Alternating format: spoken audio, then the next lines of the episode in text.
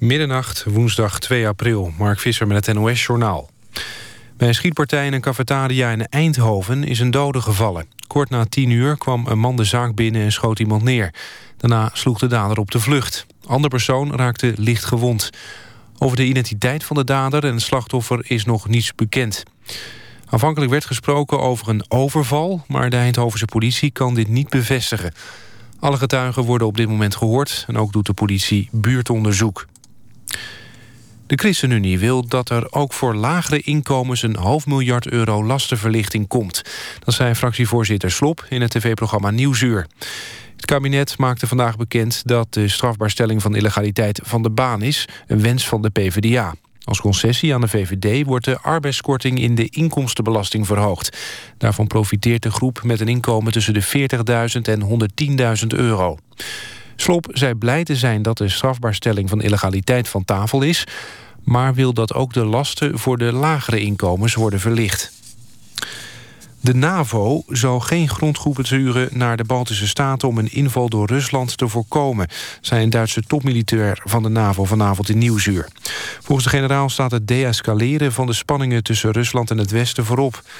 Het sturen van grondtroepen zou daartoe niet bijdragen. De NAVO stuurt wel vliegtuigen om solidariteit en betrokkenheid te tonen.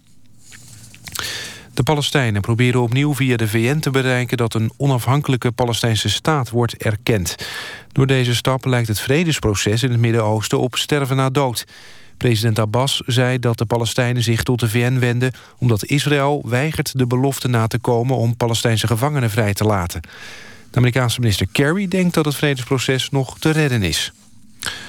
Tot besluit het weer. Vannacht in het noordwesten kans op nevel of mist. Het koelt af tot een graad of 8. Overdag geregeld zon en dan 16 tot 22 graden. Dit was het NOS Journaal. Radio 1. VPRO. Nooit meer slapen.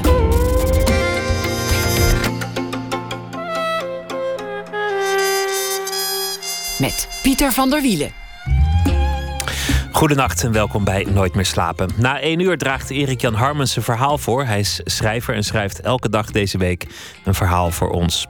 Ook aandacht na 1 uur voor Stromae, het Belgische fenomeen, want hij treedt morgen op in Amsterdam.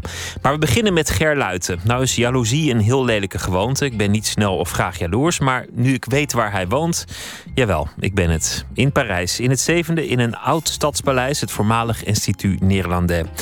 Maar het is hem van harte gegund, want deze kunstexpert gaf zijn baan op bij het Rijksmuseum om het instituut in Parijs nieuw leven in te blazen. Fondation Custodia staat er nu op de gevel. Een werkelijk prachtige expositie is daar te zien, met zeldzame tekeningen van Jeroen Bos en Lucas van Leiden en vele anderen. En dit is nog maar het begin van wat Ger Luijten allemaal van plan is om namens Nederland of vanuit Nederland in Parijs te doen.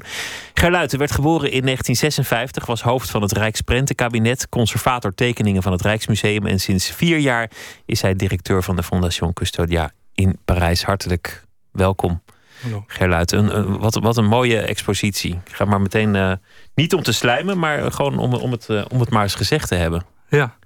Bijzondere tekeningen. Tekeningen uit Boijmans, van de late middeleeuwen tot de dageraad van de Gouden Eeuw. Er hangen 140 tekeningen. Met alle grote namen uit die periode.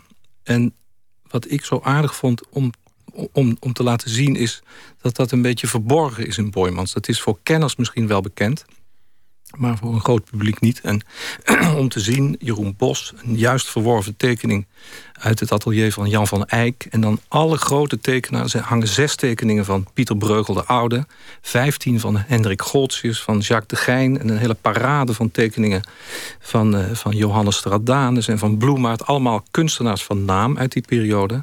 En hier zie je nu echt prachtig bewaarde tekeningen uit die collectie. Voor een groot gedeelte danken we dat aan de doortastendheid en de flair van de grote verzamelaar Frans Keuners, die in de jaren 20 en 30 tekeningen kocht en van wie de collectie uiteindelijk in het museum Boijmans van Beuningen terecht is gekomen. En de stichter van ons huis, van de Fondation Custodia, is Frits Lucht.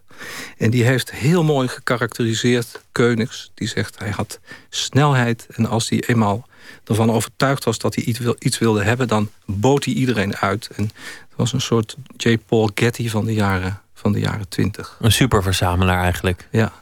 En ook met een idee van een collectie. Dus het zijn niet zomaar tekeningen, maar het is een ensemble waar, als je dat wilt, waar cement tussen zit. En waardoor het een collectie is die ook begrijpelijk is. Als je dat langs loopt, dan ga je echt door de ontwikkeling van de tekenkunst. Functies van tekenkunst en stijlontwikkelingen, verschillende technieken. Dat krijg je allemaal op een hele mooie manier gepresenteerd. Ik wil het straks hebben over de tekeningen en over hoe je dat bij elkaar krijgt en over de schoonheid van tekenkunst. Maar laten we toch eens beginnen met je moet ergens wonen. En waarom dan niet in het Stadspaleis in Parijs, in het 7e, vlak naast de Assemblée Nationale? Ja. Als je dan toch ergens een dak boven je hoofd moet hebben, lijkt me dat eigenlijk de beste plek op aarde, ongeveer. Ja, het is heel mooi. Het is ruim. Het is een gebouw uit 1743. En wonen, eigenlijk, ik maak heel vaak de opmerking dat als ik een van de conservatoren voorstel, Cécile Teinturier of Hans Buys, die daar zitten te werken, en dan zeg ik, ja, die wonen hier. Je woont daar eigenlijk. Het is een huis. De collectie, de activiteiten van de mensen die daar werken, die worden uitgeoefend in een hele huiselijke omgeving. Een hotel particulier uit 1743. En dat is blijven staan in deze buurt. Hè, want alles om ons heen is in de tijd van Haussmann afgebroken. En je ziet allemaal huizen van 6 verdiepingen om je heen, met een chambre de bonne voor de meiden. Die moesten helemaal soms 80 treden hebben om daar te gaan slapen. En dit pand is blijven staan. Waarom? Omdat Turgot daar heeft gewoond. Dat was de minister van Financiën van Lodewijk XVI. En een beroemd man, bevriend met Diderot en d'Alembert, heeft ook bijgedragen aan de beroemde encyclopedie. En een held in Frankrijk. Hij is in 1781 overleden, 8 jaar voor het uitbreken van de Franse Revolutie. Maar dat huis, dat moest blijven staan. Het is een monument classé. En Frits Lucht, die heeft op een juni namiddag in 1953... dat pand gekocht en het aanpalende Hotel Lévis-Mirepoix. Daar was tot 31 december 2013 het Instituut Neerlandais ingevestigd. En die twee panden die zijn, die grenzen aan elkaar, en die heeft hij allebei verworven. Pal naast de Assemblée Nationale. En dat pand waar wij nu huizen, maar in mijn geval letterlijk wonen, dat is door hem zo bedoeld. Dat was een huis voor zijn collectie en om kunstgeschiedenis te bedrijven en om mensen te laten genieten van kunst. Dus je zit daar in een 18e-eeuwse ruimte met daglicht. Je krijgt een album voorgeschoteld en daar zit je tekeningen te kijken bij het licht waarbij die tekeningen zijn gemaakt. Dus niet in een zoevende airco-omgeving op arend meubilair, maar op een oude stoel aan een tafel uit de 18e eeuw krijg je die onder de beste voorwaarden te zien. Ik zeg soms gekscherend, dit is de mooiste studiezaal ter wereld, maar het is eigenlijk tegelijkertijd een woonkamer. Straks wil ik het ook hebben over Frits Lucht. Maar eerst, hoe gaat zoiets? Je wordt dan gebeld en goh, wil je in een stadspaleis in Parijs wonen? Of wanneer werd duidelijk dat dit een aanvullende arbeidsvoorwaarde was bij deze baan? Nee, dat was in het sollicitatiegesprek. Zeiden ze, het is nogal kwetsbaar. Dat voel je ook aan. Hè? Je bent er geweest en je ziet dat daar aan de koer liggen. Dus het is ook uit het oogpunt van de verantwoordelijkheid dragen voor die collectie en voor het huis en voor de beveiliging, is het ook wel slim dat er iemand zit die meteen kan handelen als er iets gebeurt. Dat is misschien een wat onaardige kant van het daar zijn. Als er een brandalarm afgaat of iemand vergeet een alarm af te zetten, als hij de nacht rond doet, dan loeit er ineens een sirene. En dan vlieg ik op mijn sokken naar beneden om te zorgen dat er gehandeld wordt. En dat er wordt verteld, gelukkig meestal tegen de telesurveillance, dat er niks aan de hand is. En dan is er een codewoord en dan rukken ze niet uit om te komen kijken of er misschien iets mis is. Die verantwoordelijkheid ligt ook bij jou en bij de andere mensen die daar wonen. En dat is minder aardig, maar daar staat heel veel tegenover. Zijn er nog meer nadelen? Nee, heel weinig. Heel weinig. Dat dacht ik al, dat er weinig nadeel. Nou ja, je zit naast de Assemblée Nationale. Dus als er iets te demonstreren valt in Frankrijk, dan is het op jouw stoep. Ja, het lijkt heel rustig. Maar er zijn op allerlei namiddagen, dan zijn daar actiegroepen of een groep Senegalezen die komen een petitie aanbieden aan een van de leden van de Assemblée Nationale. Die zie je dan soms ook naar buiten komen. Die nemen dat aan. Ze mogen zich uiten. Dat is een heel goede zaak.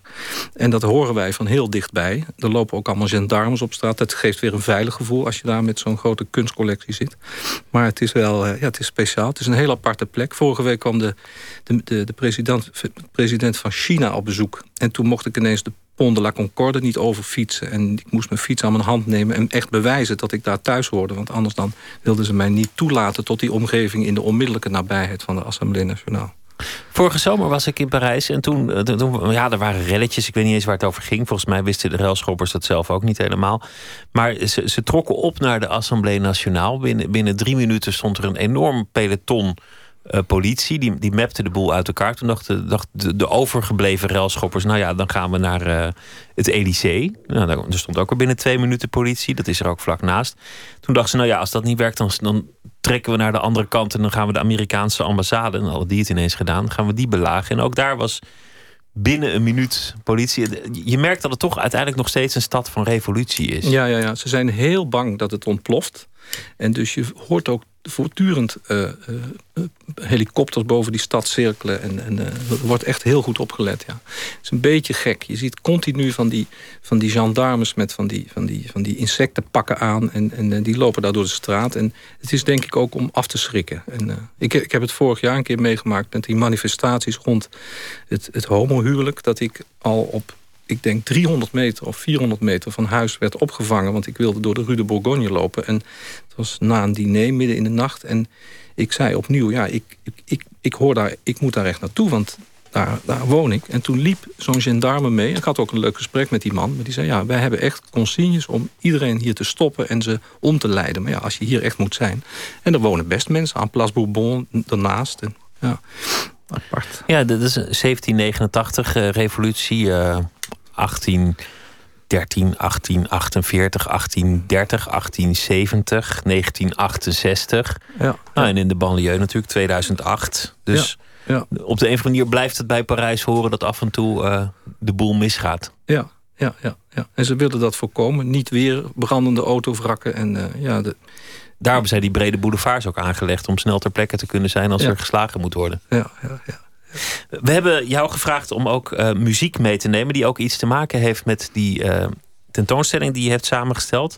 Namelijk dialoog is het thema van de tentoonstelling. En dat wilde jij ook in de muziek tot uiting brengen. Ja. Wat bedoel je met een dialoog? Een dialoog in de tentoonstelling. Er is dus die mooie tentoonstelling met 15e en 16e eeuwse tekeningen. Maar wat ik heb geschreven in onze e-newsletter eind vorig jaar is dat wij nu het Instituut Neerlandais niet meer bestaat. Dat is eigenlijk heel treurig. Moeten we opnieuw inhoud geven aan dat huis. En we gaan daar tentoonstellingen maken. We deden dat in het verleden ook, maar samen met en onder de paraplu van het Instituut Neerlandais.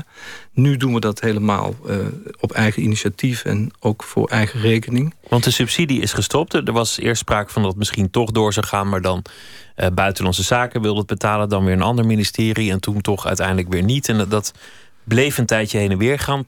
Uiteindelijk ging de kogel door de kerk en werd het instituut niet gered? Nee, de vorm die er altijd voor bestaan heeft, die is opgehouden. Het is wel zo dat sinds 1 januari is 1 verdieping van het pand waar het instituut in gevestigd was nu gehuurd door de ambassade, door het ministerie van Buitenlandse Zaken. En daar wordt nu in gevestigd iets dat heet Atelier Neerlandais. En dat is bescheidener, maar dat wordt... daar wordt geprogrammeerd en daar worden activiteiten gehouden op gezag van de culturele medewerker van de ambassade. Bart Hofstede is dat. En die is zoekende om dat op een goede manier te doen. En dat beweegt volop. En die zal ook exposities maken in het pand met fotografie en kunst uit de 20e en 21e eeuw.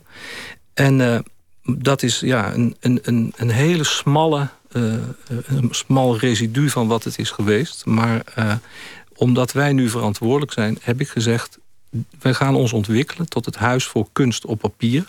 Plus, als het zo uitkomt, zullen we ook schilderijen of iets anders laten zien. En we gaan een dialoog aan met prentenkabinetten en verzamelaars in het veld om ons heen. Dat kan in Amerika zijn of elders in Europa. Er wordt met heel veel gezag gekeken naar de Fondation Custodia en de collectie van Frits Lucht. En mensen zijn heel erg bereid om met ons samen te werken. Nou, Boijmans als eerste, daar was ik in de jaren '80 zelf conservator. Dus daar ligt een bron voor dit. En er is een nieuwe catalogus gemaakt, een online catalogus van het bezit. En daar hebben wij nu een keuze uitgemaakt en die laten we zien.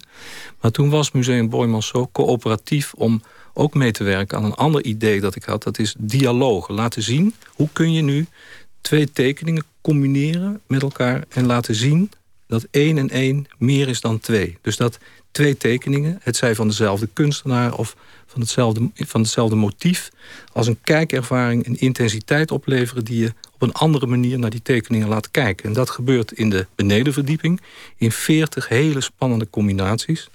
En toen ik voor dit programma werd gevraagd, nou breng ook wat muziek mee, dacht ik, dan doe ik iets met duetten of met muziek die anders is doordat er twee mensen aan werken. En ik geloof dat het eerste liedje wat we gaan horen, dat is van Anne Brun. Dat is een Zweedse zangeres. En daar komt ineens Ron Sexsmith, een van mijn helden, die komt haar helpen om dat liedje heel veel mooier te maken. En het nummer heet Song Number 6.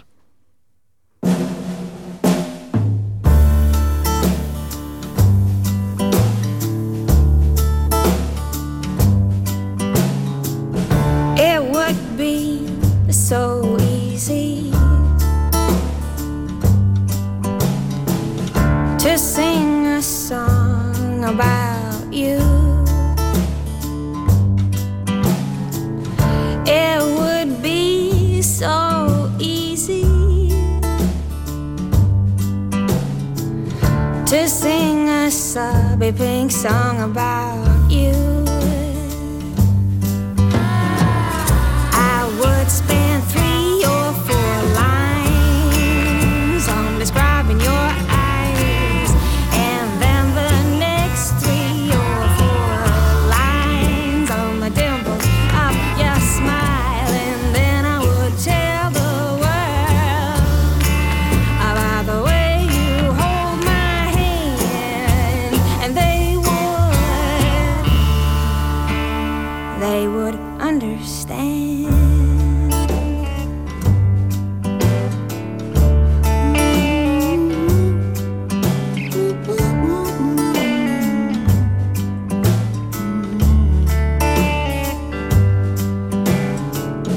It is so easy to sing this song about you. What you are is inside of me, could easily be, it could easily be, be expressed through the sobby pink song about you.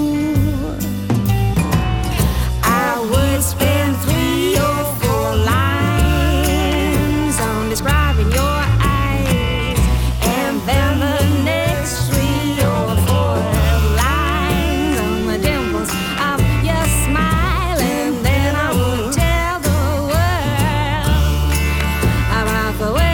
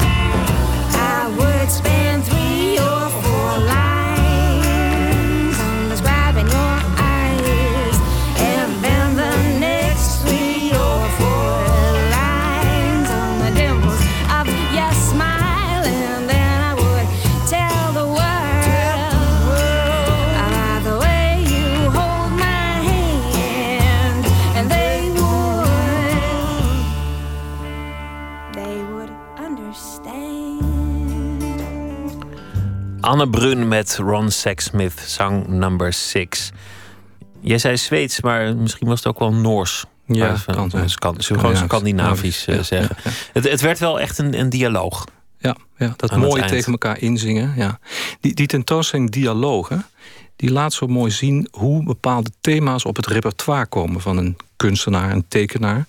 En ik vond het spannend om daarmee te spelen. Dus je ziet een nachtstuk uit de 17e eeuw en de 18e eeuw. Een portret van een boom door twee verschillende kunstenaars. Panorama's, maar ook hoe geef je nu dat zuidelijke licht in Italië weer met pen en inkt, met rood krijt. En zoals in een combinatie van twee tekeningen van de Nederlandse tekenaar Knip. Hoe doe je dat door het wit van het papier op een hele mooie manier te gebruiken? En de mooiste vind ik eigenlijk, dat is een tekening van een kunstenaar die heet Bonvin uit 1851. Gekocht door mijn voorgangster Marja van Bergen. En dat is een tekening Les Plaines de Vaugirard, dus buiten Parijs. En het is in zwart krijt uitgevoerd. Maar in mijn beleving is dat zwarte krijt meer dan zwart krijt. Het is ook de zwartheid van het bestaan. Die kunstenaar heeft heel jong zelfmoord gepleegd. Ik geloof nog geen 2 jaar nadat hij die tekening heeft gemaakt. Toen dacht ik, ik moet dat zwart wat meer is dan zwart krijt laten zien in een andere tekening. En nu is er in Boijmans een tekening van de niet zo bekende Nederlandse kunstenaar Karsen.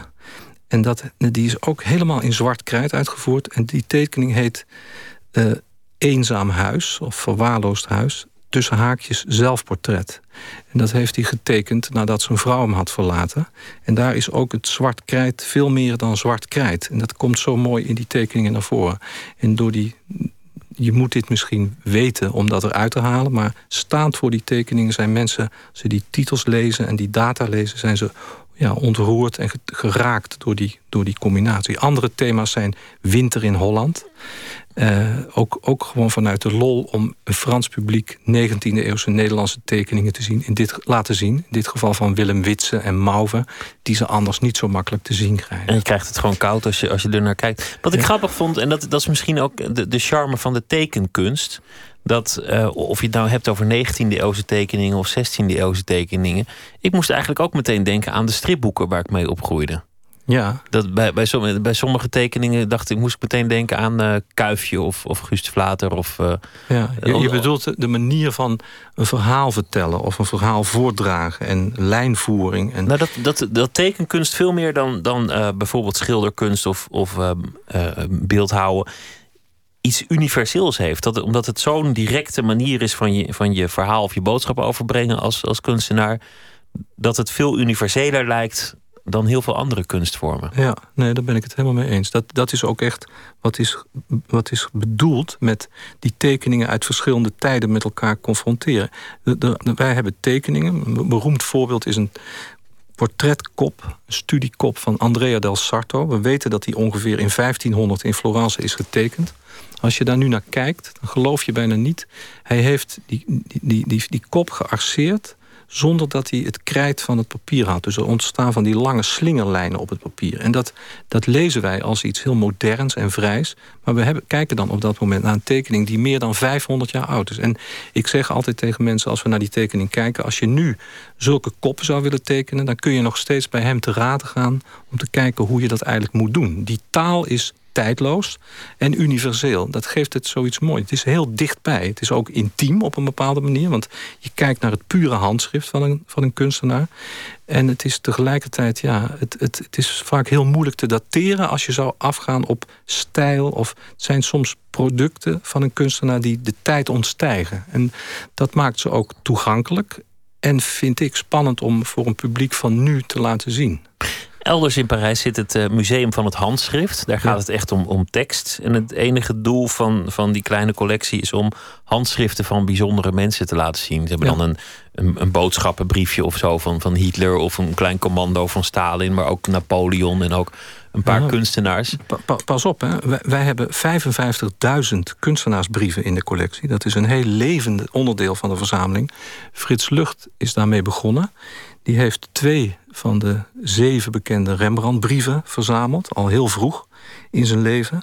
Die was oprecht geïnteresseerd in hoe schrijft een kunstenaar nu. Hij heeft ook brieven van Michelangelo en van Gauguin hebben we in de collectie.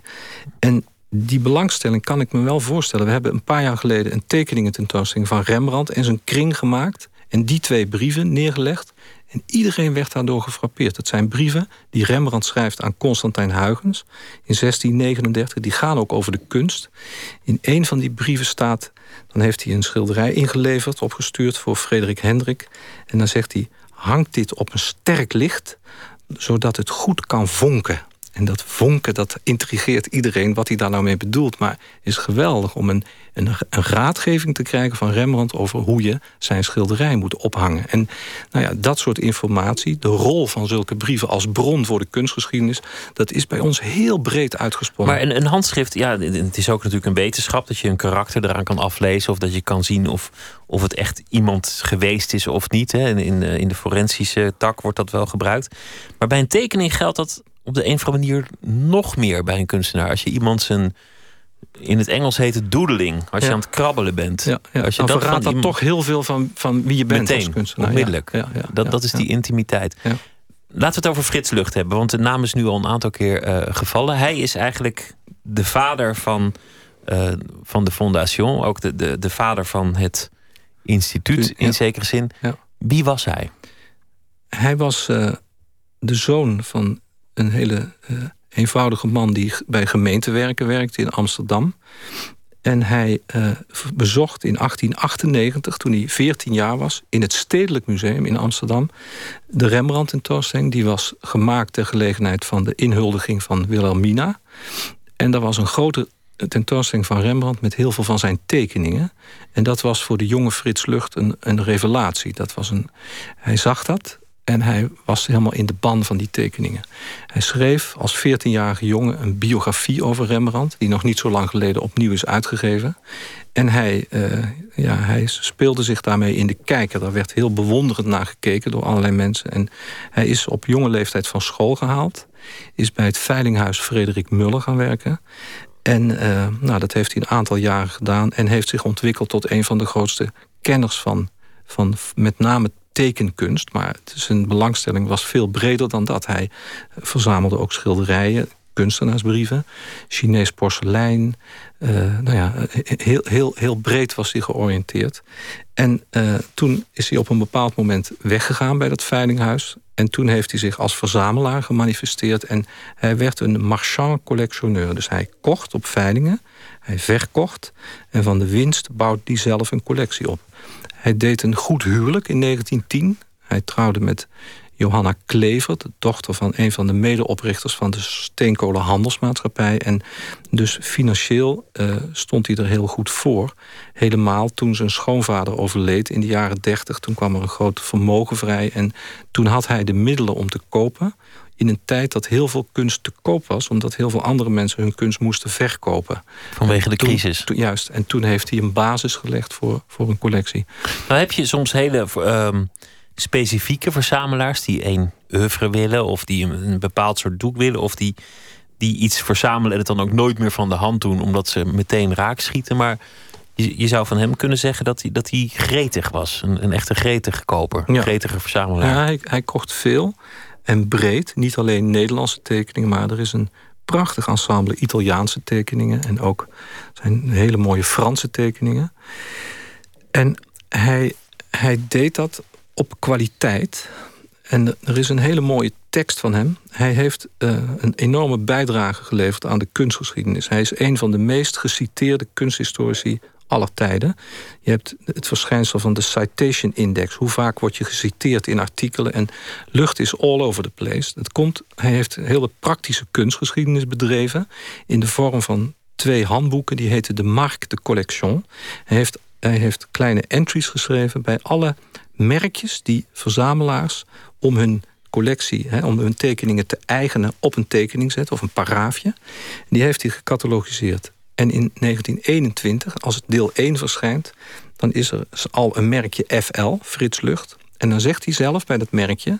in een hele mooie bescheidenheidstopos... zegt hij, de man die dit merkje gebruikt... heeft een ensemble van tekeningen bijeengebracht... waarvan hij hoopt dat dat één dag waardig wordt gevonden... om een collectie te heten. Voor hem was een collectie iets waar... Ja, zoals ik daar straks ook vertelde over Königs en zijn Nederlandse tekeningen uit de 15e en 16e eeuw, die meer waren dan een groep tekeningen, maar die een geheel vormden, die een verhaal vertelden. Hij vergeleek zijn collectie met een gebouw en de tekeningen als stenen in dat gebouw. En hij heeft de Fondation Custodia opgericht omdat hij bang was dat als er stenen uit dat gebouw zouden worden gehaald en de tekeningen zouden worden verkocht, dat het hele gebouw zou beginnen te wankelen.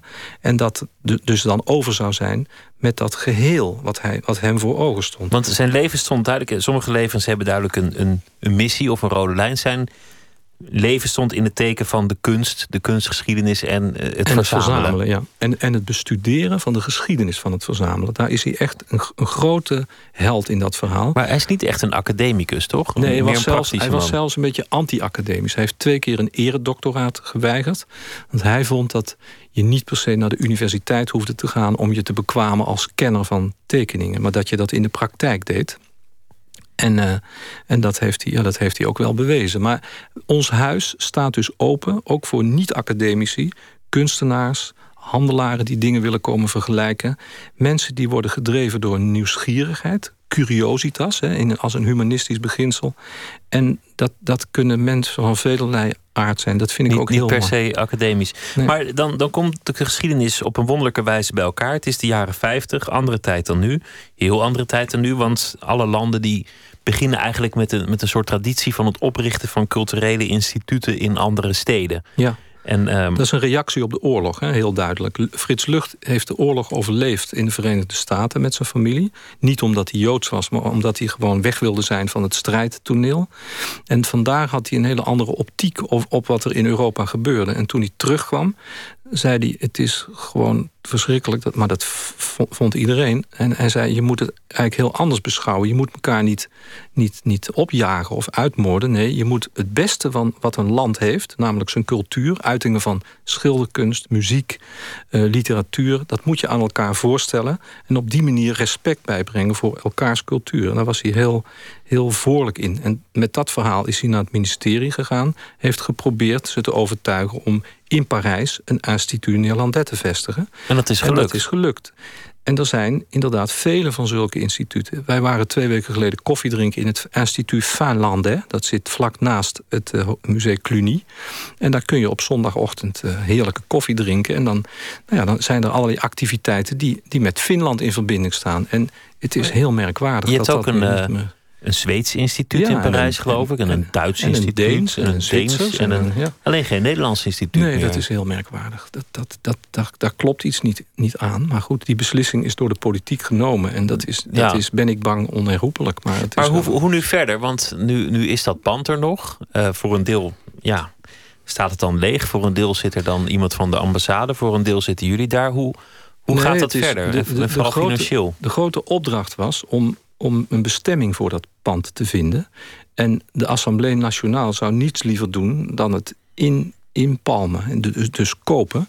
Maar voor ons is het een hele wezenlijk luik, venster naar de wereld. Er zit een hele belangrijke bibliotheek in. De 4e bibliotheek, kunsthistorische bibliotheek van Frankrijk, hebben wij. Er zit de tentoonstellingsruimte in. Daar komt het grote publiek in contact met wat wij hebben en wat we allemaal kunnen aanhalen. En het is ons nu gelukt. Eerst heeft dus de ambassade besloten om voor een periode van 10 jaar... 1 hele verdieping te huren. Die is al in gebruik. En afgelopen woensdag heeft de Amerikaanse Terra Foundation for American Art ook een verdieping gehuurd. Dus het is ons gelukt om de culturele bestemming van het pand voor de toekomst te garanderen. Er zit geen advocatenkantoor in. Er zit het niet. Hè, niet een orthodontist of een plastisch chirurg. Het wordt blijvend gebruikt in de zin die het gehad heeft, maar met een heel ander accent. En die huur, dat betaalt dan ook voor een deel de fondation uiteindelijk. Dus daar komen jullie van rond. Ja, nou, we ontberen nu een fors bedrag aan huur, wat altijd door het ministerie van Buitenlandse Zaken is betaald. Maar dat was niet een marktconforme huur, maar desalniettemin een fors bedrag. En nu vragen we een marktconforme huur aan de gebruikers van die verdiepingen. En als ze exposities maken, zullen ze daar ook voor betalen. Dus we zijn niet terug op het niveau van wat het is geweest. Maar als dat op deze manier lukt, dan zullen we overleven, ja. Laten we weer gaan luisteren naar muziek. Mavis Staples, ooit van de Staples Singers. Een rijke muzikale geschiedenis. Het nummer heet You Are Not Alone.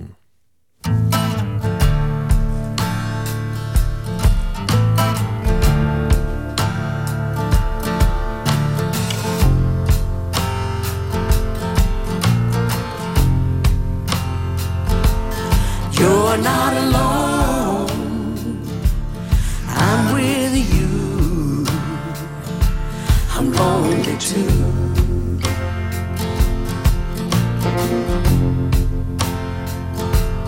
What's that song?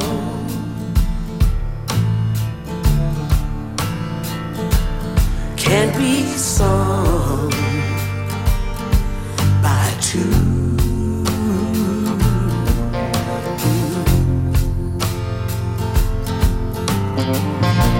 A broken home,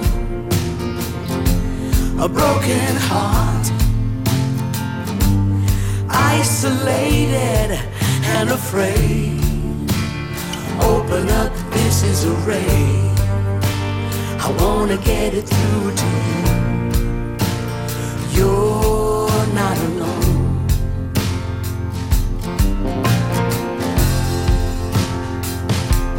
You're not alone. Every night I stand in your place.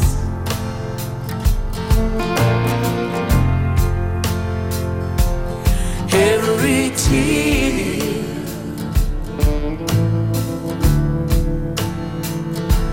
on every face tastes the same.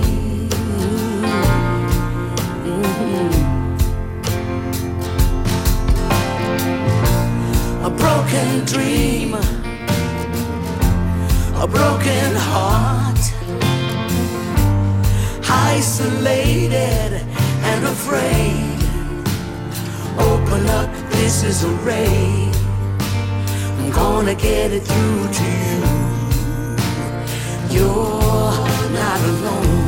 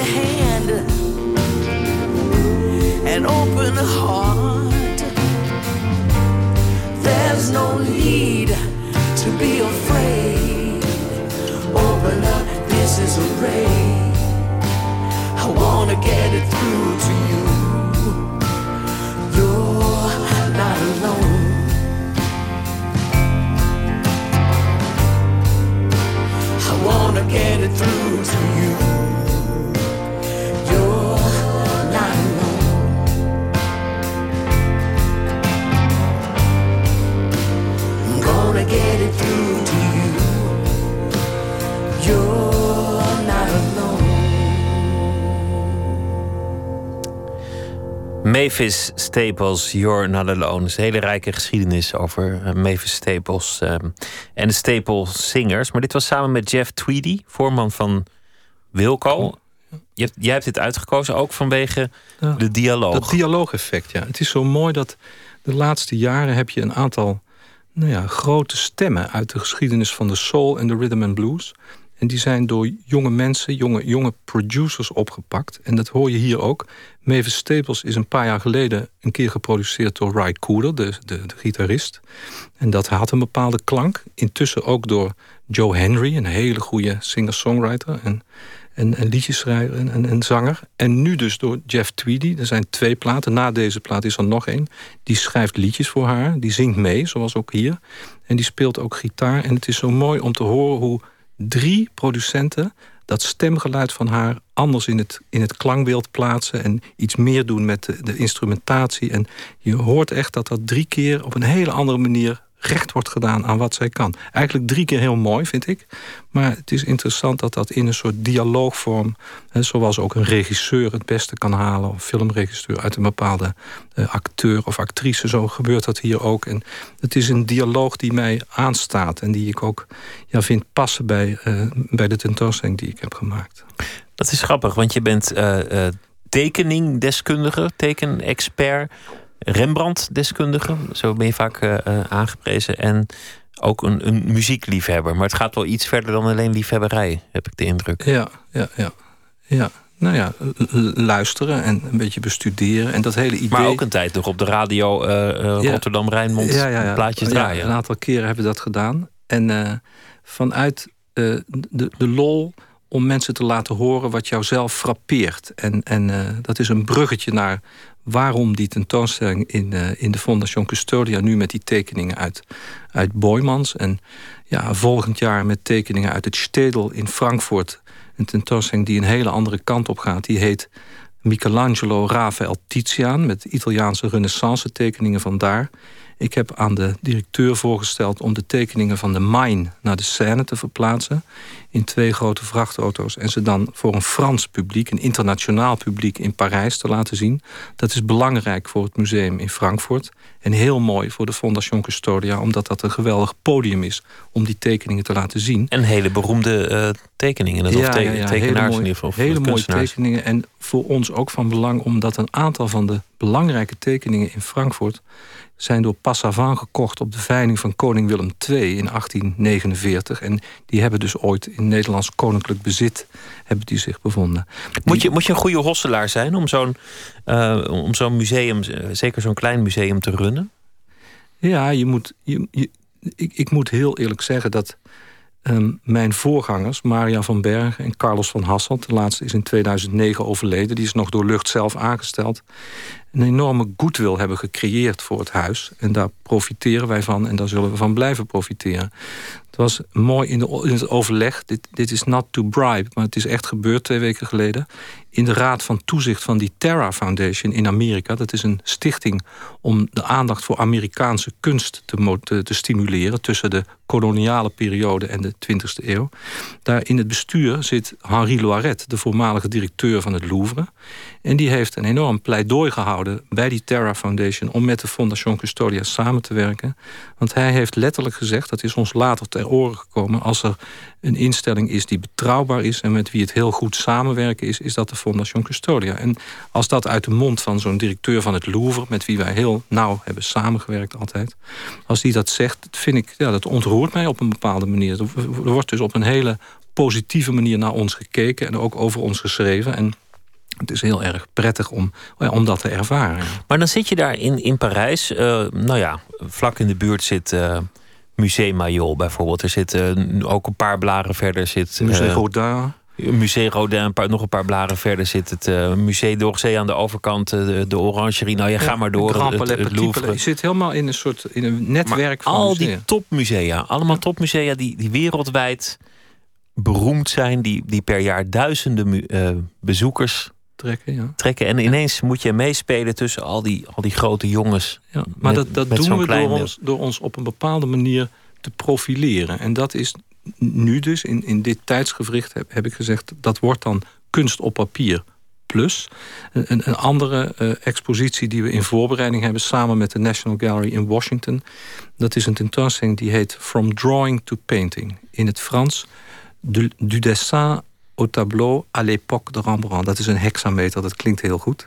En dan gaan we laten zien hoe ogenschijnlijk heel direct tot stand gekomen schilderijen gebaseerd zijn op tekeningen. Iets wat voor heel veel mensen nog steeds een soort van verrassingseffect oplevert. Er is een beroemd schilderij van Michiel van Musser in de Liechtenstein-verzameling in Wenen. En dan kijk je naar een schilder die achter de ezel zit, en op de vloer zijn allemaal tekeningen uitgespreid. In dit geval van schepen. En die gebruikt hij op het doek, op het schilderij. Daar zie je dus letterlijk de basis voor dat schilderij zijn die tekeningen. En wij willen dat aan de hand van 25 schilderijen laten zien waar de voortekeningen voor bekend zijn. En dat gaat een kijkervaring opleveren waardoor we hopen dat mensen vanaf dat moment werkelijk anders naar schilderijen kijken. Dat ze zich rekenschap geven van dit is niet direct naar het leven geschilderd, maar daar liggen tekeningen. Portretten, stillevens, landschappen. Dat was geloof ik ook een woord dat Frits Lucht vaak gebruikt, hè? Kijkervaring. Ja. Dat hele idee, die originele tekeningen laten zien in dat huis, dat moest een speciale kijkervaring opleveren. Dus een onuitwisselbare ervaring. En het ging hem echt om de confrontatie met het kunstwerk. De kunst is in Hotel Turgot heel dichtbij. Er zit geen glas voor de schilderijen en we leven met die schilderijen. Het is echt een, opnieuw, hè, niet om cliché, als een cliché te gebruiken, maar je bent echt in dialoog met die kunst om je heen. En je laat mensen daar ook heel dichtbij komen. Maar hoe komt het dat in Parijs de kunstmarkt nagenoeg onverzadigbaar lijkt? Je hebt natuurlijk miljoenen toeristen. Dat helpt. Die komen ook voor de cultuur voor een deel. Maar het lijkt ook bij de Parijzenaar zelf dat die met zeer veel gemak naar musea gaan. Terwijl hier er toch een soort drempel en een soort slotgracht omheen lijkt te liggen. Nou ja, de heropening van het nieuwe Rijksmuseum levert een ander beeld op. Hè. Er zijn nu ineens heel veel mensen uit de provincie. Toen stonden mensen in de rij. Ja, en... maar nog, dat mensen nu de vakantie gebruiken, hè, de voorjaarsvakantie, om uit de provincie naar het Rijksmuseum te komen, omdat ze zich ermee kunnen identificeren.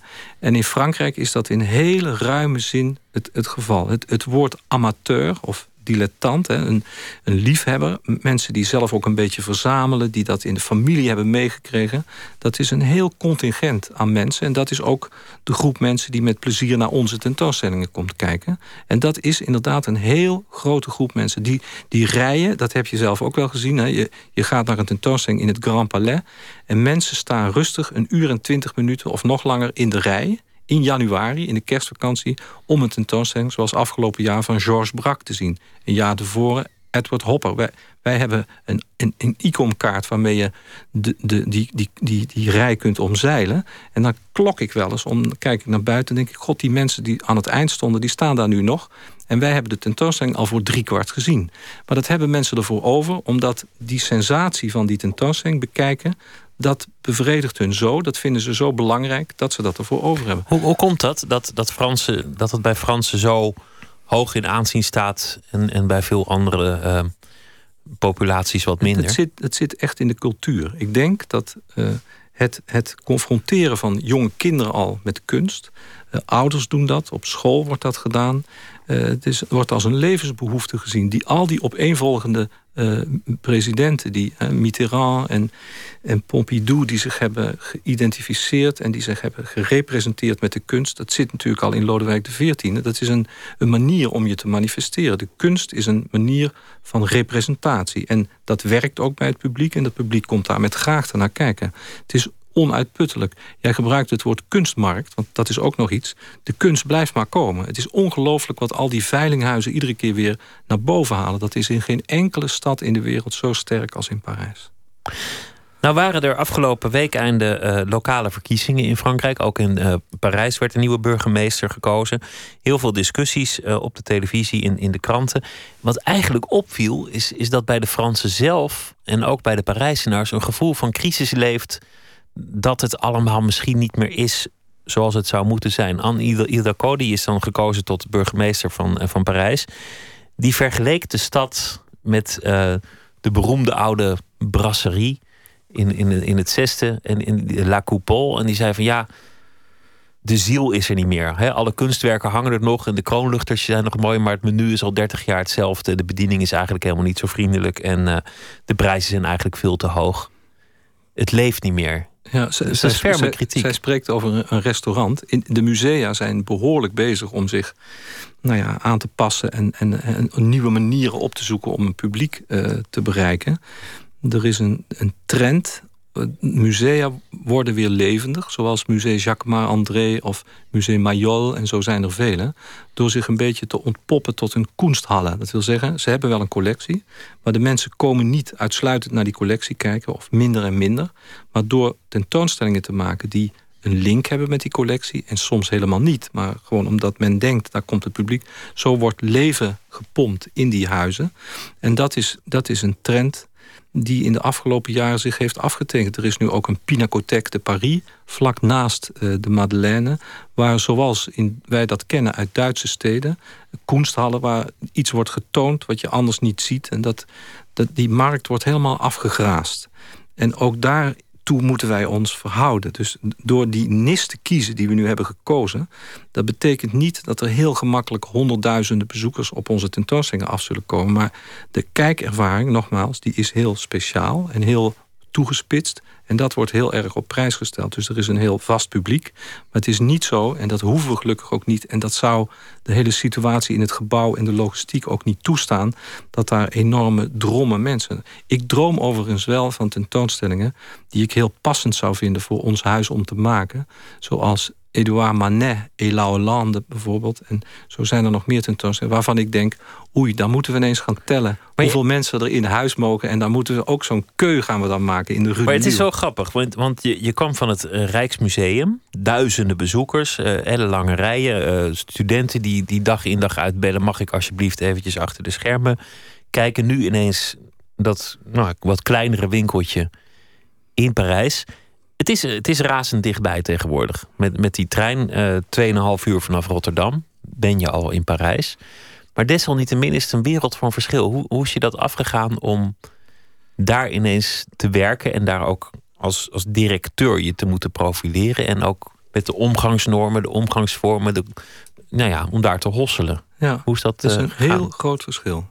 Je zou menen misschien, dat dacht ik denk ik ook voor ik er was, dat je blijft toch in dezelfde wereld leven, dezelfde kunst, de kunsthistorische wereld.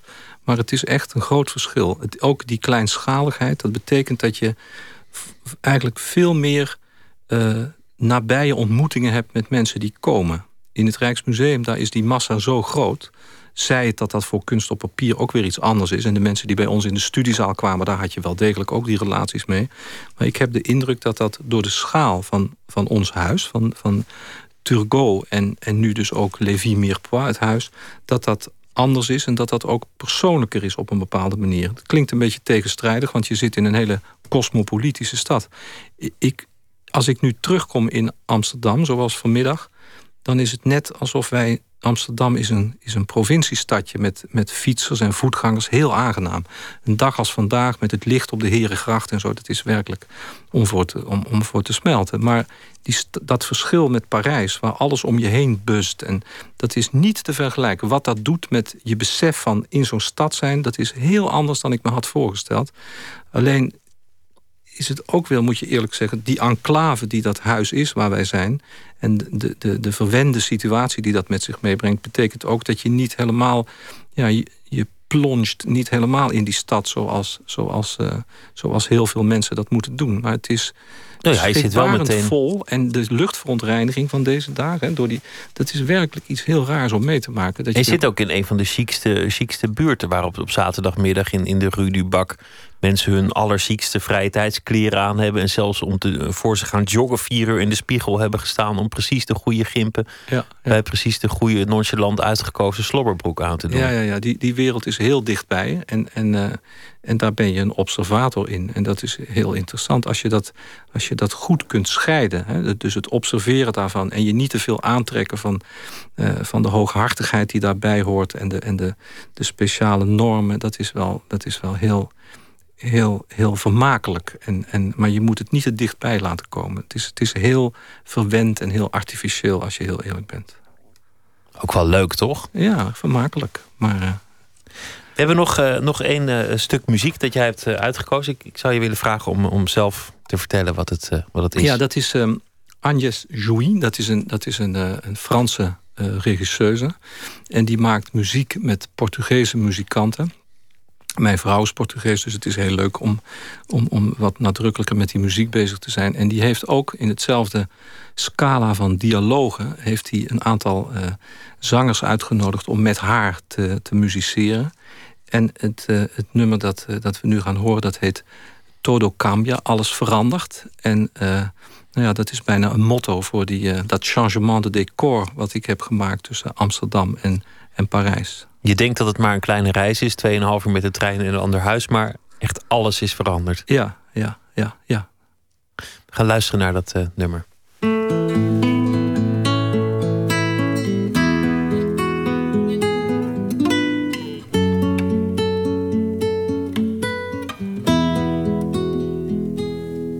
Cambia lo superficial, cambia también lo profundo, cambia el modo de pensar, cambia todo en este mundo, cambia el clima con los años, cambia el pastor su rebaño, y así como todo cambia, que yo cambie no es extraño.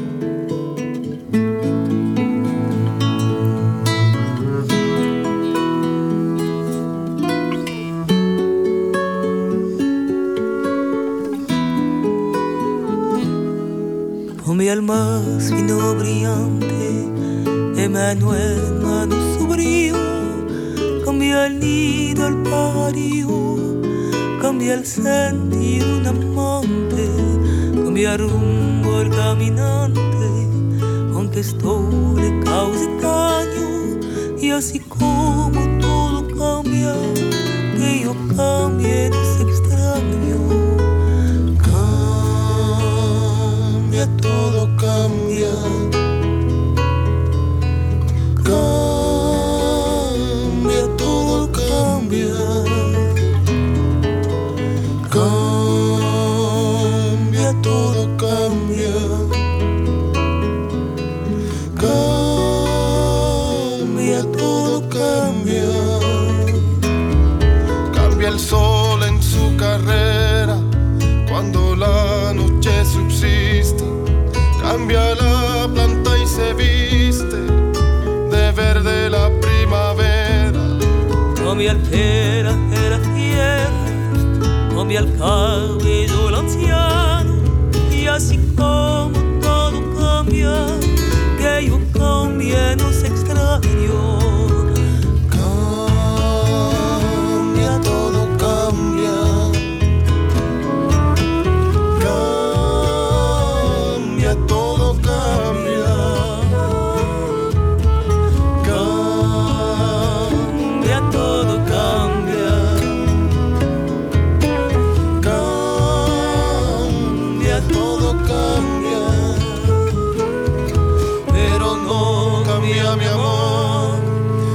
Más lejos que me encuentre, ni el recuerdo ni el dolor de mi pueblo y de mi gente, y lo que cambió ayer tendrá que cambiar mañana, así como cambio yo en esta tierra lejana.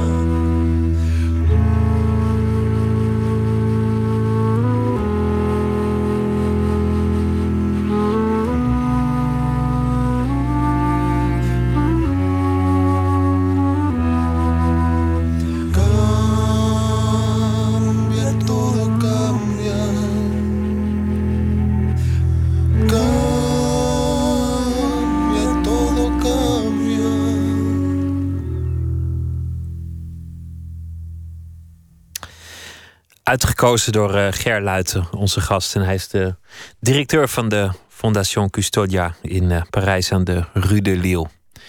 Mooie muziek, want alles verandert. Dat is ja, dat doet het natuurlijk. Dat, je kunt ook zeggen dat is een cliché. Er zijn ook mensen die zeggen nee, alles blijft bij het oude.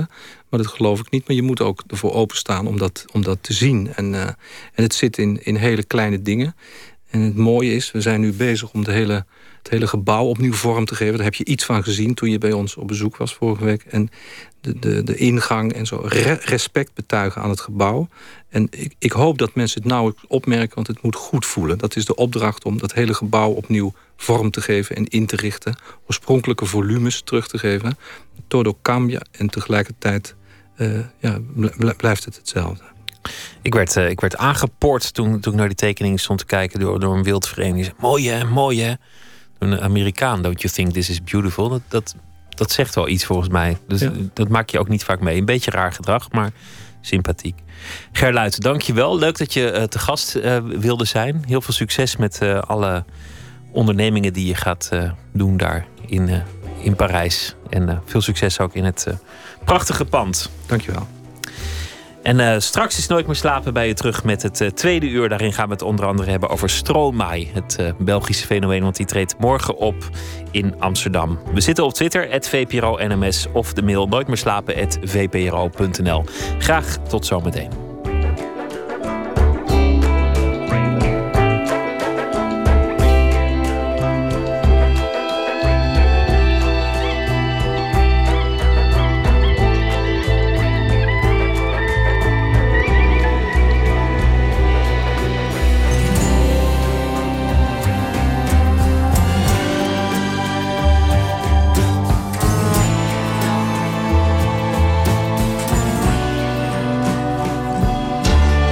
Radio 1, het nieuws van alle kanten.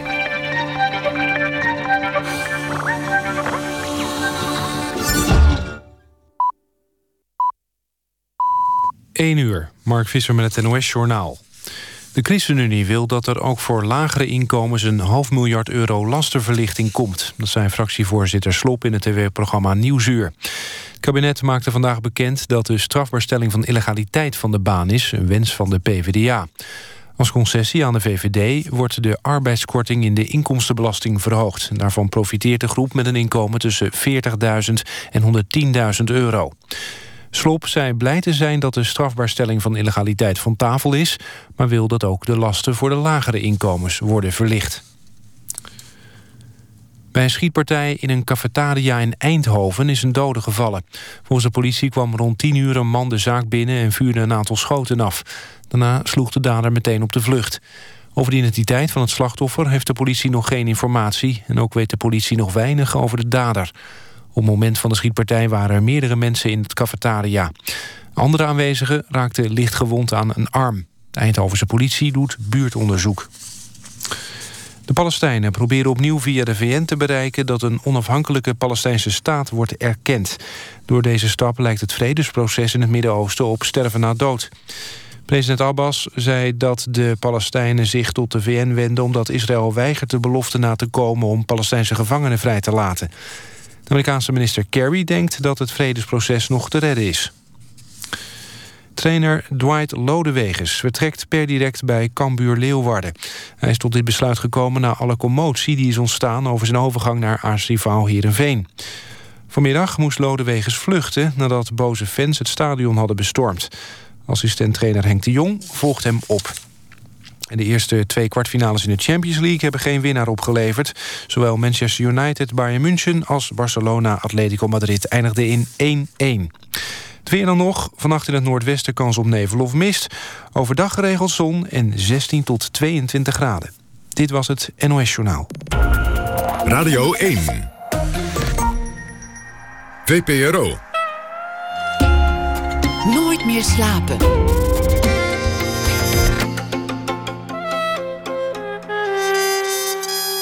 Met Pieter van der Wielen. Goedenacht en welkom terug bij Nooit meer slapen. Zometeen aandacht voor het Franse lied en voor Stromae. Dat naar aanleiding van een theatertour van francofiel Bart van Loo. Die begint aanstaande donderdag. En we gaan het ook hebben over het werk van schrijver-dichter Jan Arends. Dat is herontdekt. Onze verslaggever Anton de Goede is er helemaal ingedoken. Maar we beginnen met het verhaal dat deze week elke dag wordt geschreven door Erik Jan Harmens. Hij laat zich inspireren door iets dat vandaag gebeurd is. En hij is schrijver. In 2003 gedebuteerd als dichter met de bundel In Menigten. En in 2007 verscheen zijn eerste roman Kleine Doorschijnende Man. Zijn laatste 2 publicaties, De man die in zijn eentje de Olympische Spelen organiseerde uit 2012... en de dichtbundel Openmond, verschenen eind vorig jaar. Goedenacht, Erik Jan. Goedenacht, Pieter. Waar wil je het vandaag over hebben? Ik las vandaag in de krant het bericht dat de kinderombudsman... die hebben we dus in Nederland, de kinderombudsman... dat hij ervoor pleit om bij iedere vorm van echtscheiding een mediator in te schakelen. Een mediator is een soort iemand die interveneert en zo'n echtscheiding overziet. En hij vindt dat bij iedere afzonderlijke scheiding daar een mediator bij moet zijn, die de ouders moet inlichten over de gevolgen van een echtscheiding. En die ook het maken van het ouderschapsplan moet gaan begeleiden. En dat, iedere echtscheiding waar kinderen bij betrokken zijn? Waar kinderen bij betrokken zijn. En dat is wel een essentiële toevoeging, ja, klopt. Ja. En dit met het oog op het welzijn van de kinderen om eventueel schade te voorkomen? Ja, precies. Ja. Dus hij refereert zelf niet naar die excessen die je zo af en toe hoort van vaders altijd natuurlijk, die dan hun kinderen meenemen of ombrengen. Dus daar refereert hij niet letterlijk aan, maar dat doen de kranten vandaag wel. En ik wou het eigenlijk niet eens over die excessen hebben, maar wel, ik had wel iets geschreven vanuit het perspectief van een kind die een echtscheiding meemaakt. En ik dacht, dat is misschien mooi om voor te lezen. Ga je gang. Zijn vader had hem opgehaald bij het vakantiehuis. Toen hij de Mazda aan zag komen rijden, bedacht hij zich dat hij was vergeten souvenirs te kopen. Hij bedacht zich of hij dingen in zijn zakken had zitten die voor souvenir konden doorgaan, maar hij kwam niet verder dan een halve rol topdrop. Hoe was het? Vroeg zijn vader. En hij vertelde dat hij een leuke week had gehad, maar wel een paar dagen op bed had gelegen met een zonnesteek. Vandaar die pet, zei zijn vader, wijzend naar wat eigenlijk een zonneklep was. Van oranje plastic met een band die zo strak zat dat hij er hoofdpijn van kreeg. Hij had hem gekregen van de ouders van zijn beste vriend die hem een week mee hadden genomen naar hun huisje in Domburg. Ze hadden het zielig gevonden dat hij dit jaar niet op vakantie kon, omdat zijn moeder daar geen geld voor had na de echtscheiding. De zonneklep afzetten voelde als een gebaar van ondankbaarheid, zelfs als verraad. Daarom hield hij hem op, zelfs toen het buiten donker was geworden. 'S Avonds laat, thuis in bed, luisterde hij naar het gevloek van zijn vader, die de autosleutels wilde hebben die zijn moeder had verstopt. Waarom wilde ze niet dat hij wegging? Wilde ze haar gezin terug? Wilde ze dat alles weer zou worden zoals het vroeger was? Wilde ze morgen met z'n allen een week naar Domburg? Hij bedacht zich dat als hij niet met zijn beste vriend mee was gegaan naar Domburg, zijn moeder waarschijnlijk ook niet overvallen zou zijn geweest door deze gevoelens van nostalgie. Dan had zijn vader gewoon zijn autosleutels nog gehad en hij had onmogelijk kunnen vergeten souvenirs te kopen, want ze zou de hele week niet weg zijn geweest. Ja, de kinderen zijn altijd de dupe in geval van ouderlijke besonjes, hè? Toch, uiteindelijk? Ja, precies. Ik vind het initiatief van de kinderombudsman op zich heel erg goed.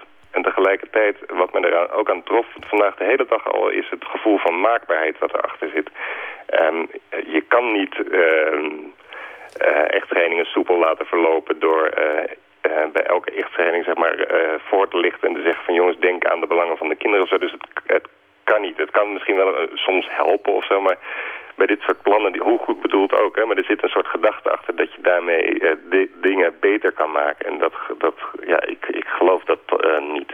Dingen zijn niet te reguleren en zeker niet door instanties op te vangen uiteindelijk. Nee, het is natuurlijk ontzettend goed om ernaar te streven, maar het kan gewoon niet. En dus die excessen ook, op het moment dat die excessen plaatsvinden, hè, dus dat vaders hun kinderen iets aandoen, roepen we allemaal van dat mag niet en het zal niet en dat gebeurt toch natuurlijk.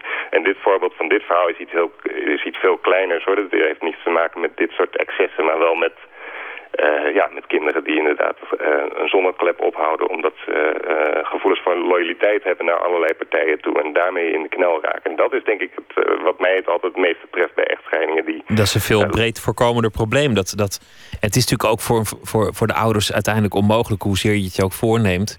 Ja. Maar het flapt er gewoon uit en dan zeg je van morgen moet je weer naar die lul van een vader van je. Ja, precies. Ja. En dan ben je eigenlijk al aan het stoken. En dan zegt ze, dat heb ik niet gezegd hoor. Ik noem maar wat, hè. Dat heb ik niet gezegd hoor. En dan is het kind alweer in een soort loyaliteitsmijnenveld terechtgekomen. Maar daar kunnen kinderen ook weer heel goed gebruik van maken. Want dan zeg je, papa vond het goed. Of van papa krijg ik altijd wel nog... Nee, precies. Uitspelen en dergelijke. Dat zeker. Ja. Nee, ja, het is niet een heel vrolijk verhaal, maar misschien dat ik het morgen... maar ik vond het toch wel heel erg treffend. En je ziet het overal om je heen gebeuren. En het is eigenlijk ook, als je het van de andere kant bekijkt, ook een wonder dat het vaak goed gaat. Hè? Dus dat mensen ook bij elkaar blijven en elkaar 's nachts niet een kus op het gezicht drukken. Dat is eigenlijk ook wel weer een wonder. Dus dat vind ik ook een wonder. Vind ik echt een mirakel. Dat mensen 30 jaar samen kunnen blijven zonder ooit een keer een kus op elkaars hoofd te drukken. Dan moet je het wel erg met elkaar getroffen hebben. Laat ik het zo zeggen. Erik Jan Harmens, dank je wel. En morgen weer een verhaal. Ik heb er nu al zin in, dus doe je best morgen. Ga ik doen. Dankjewel, Pieter. Stromae, 29 jaar, een fenomeen, komt uit Brussel. Brak door in 2010 met de hit Alors on danse. Morgen treedt hij op in de Heineken Bierhal in Amsterdam. Zijn tweede album Racine Carré 2013 leverde weer vele hits op. Waaronder dit nummer, Formidable.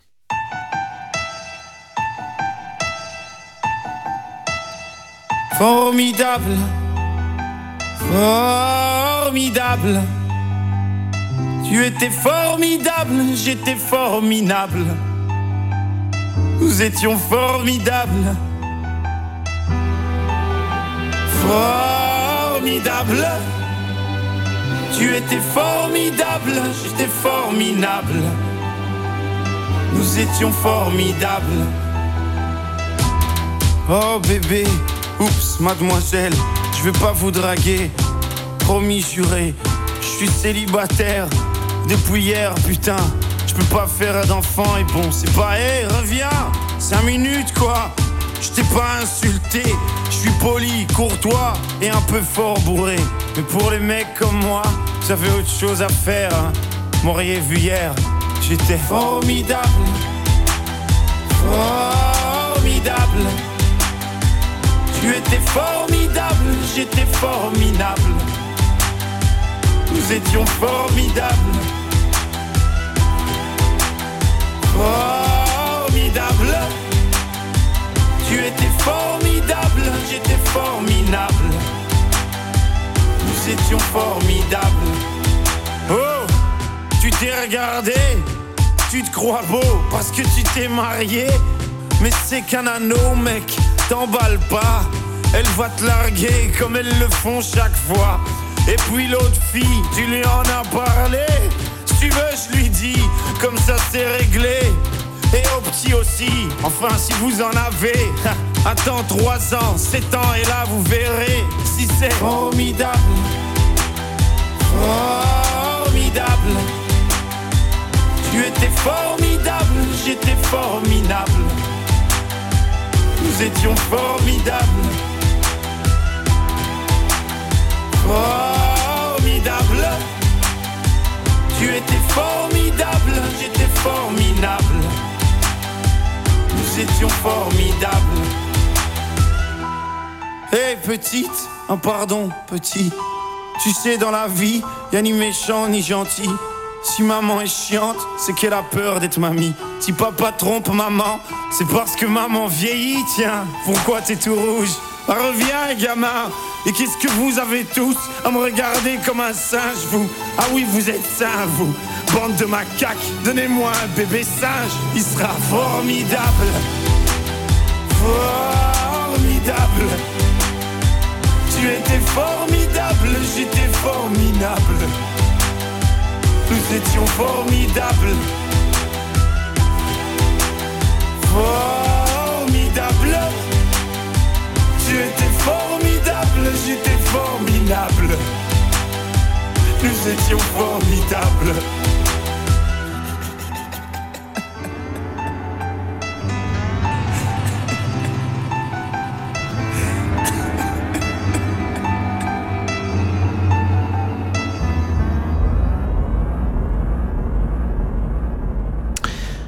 Stromae, het Belgische wonderkind, morgen te zien in de Heineken Bierhal in Amsterdam. Het nummer heette Formidable.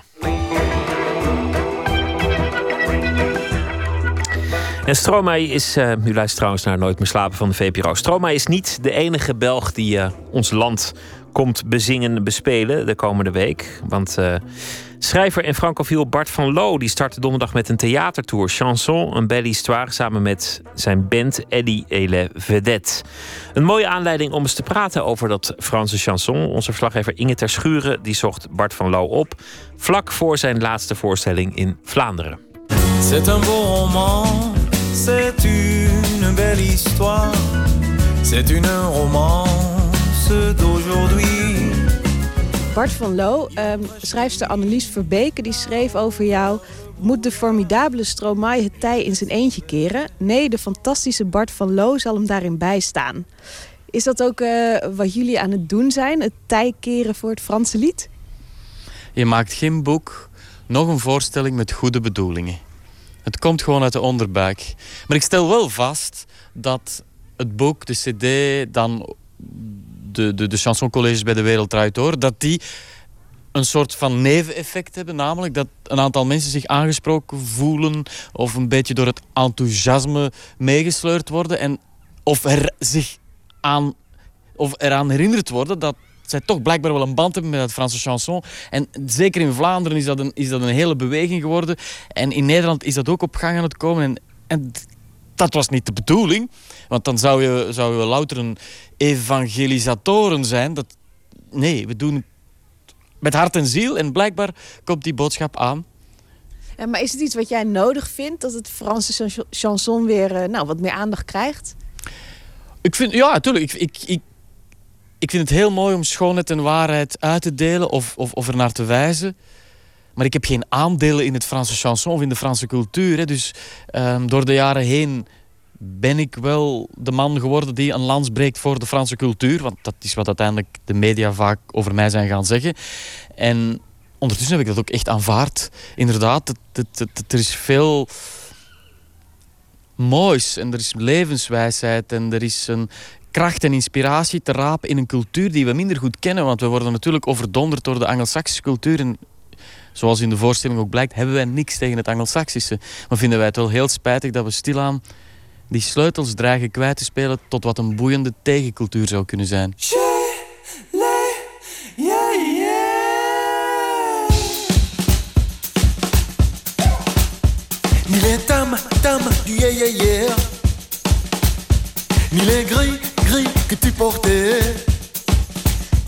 We kennen jou vooral uit in Nederland van De Wereld Draait Door, waar je vaak colleges gaf over het Franse lied, om het zo maar te zeggen. Is dat ook wat we van deze voorstelling kunnen verwachten, van die verhalen over het Franse lied? Ja en nee. In de zin van, je weet, Matthijs van Nieuwkerken, daar heb ik een contractuele afspraak mee. Dat is de 10 minuten dat ik daar zit, mag ik 5 keer ademhalen. En dus ja, ik moet dus geweldig snel spreken, diep ademhalen en gaan. Dat is een sprint. Het is een stijloefening. Het is een heerlijke stijloefening die helemaal past in de kader van De Wereld Draait Door. Maar dat hou ik niet een avond vol. Maar de spirit gaat hetzelfde zijn. Een mengelmoes van anekdotiek. Want ik vind anekdotiek heel belangrijk, hè? Anekdotiek is belangrijk. Het is een beetje zoals naakt. Naakt is ook heel fijn als het functioneel is in kunstscheppende vertoningen. En dat is hetzelfde met anekdotiek. Als anekdotiek alleen maar anekdotiek is, ja, dan is het een beetje flauw. Maar als het de weg wijst naar verborgen geschiedenis, of als het een brug kan vormen om door de tijd te reizen, als het cement kan zijn voor een verhaal dat toch uit de onderbuik komt, ja, dan vind ik anekdotiek heel leuk. En dat is wat er in De Wereld Draait Door ook wel gebeurt. Dus de mengelmoes van enerzijds anekdotiek, grote geschiedenis, mooie muziek en ook wel een beetje humor, want ja, allee, wat zouden wij zijn zonder humor? De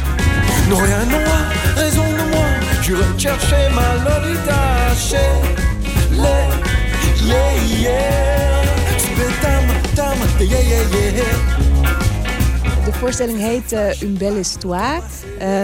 Misschien een logische titel, maar waarom die titel? Verwijst het naar het bekende lied, neem ik aan. Ten eerste gaan mensen meteen een soundtrack in hun hoofd voelen opendraaien. C'est un beau roman, c'est une belle histoire. De vedette doet dat veel mooier dan ik natuurlijk. En tegelijkertijd, une belle histoire betekent een mooi verhaal. Ja, dat valt dus perfect samen. De muziek en het verhaal, dat is het wat we proberen om een soort van organisch samengaan te creëren van conferentie en concert.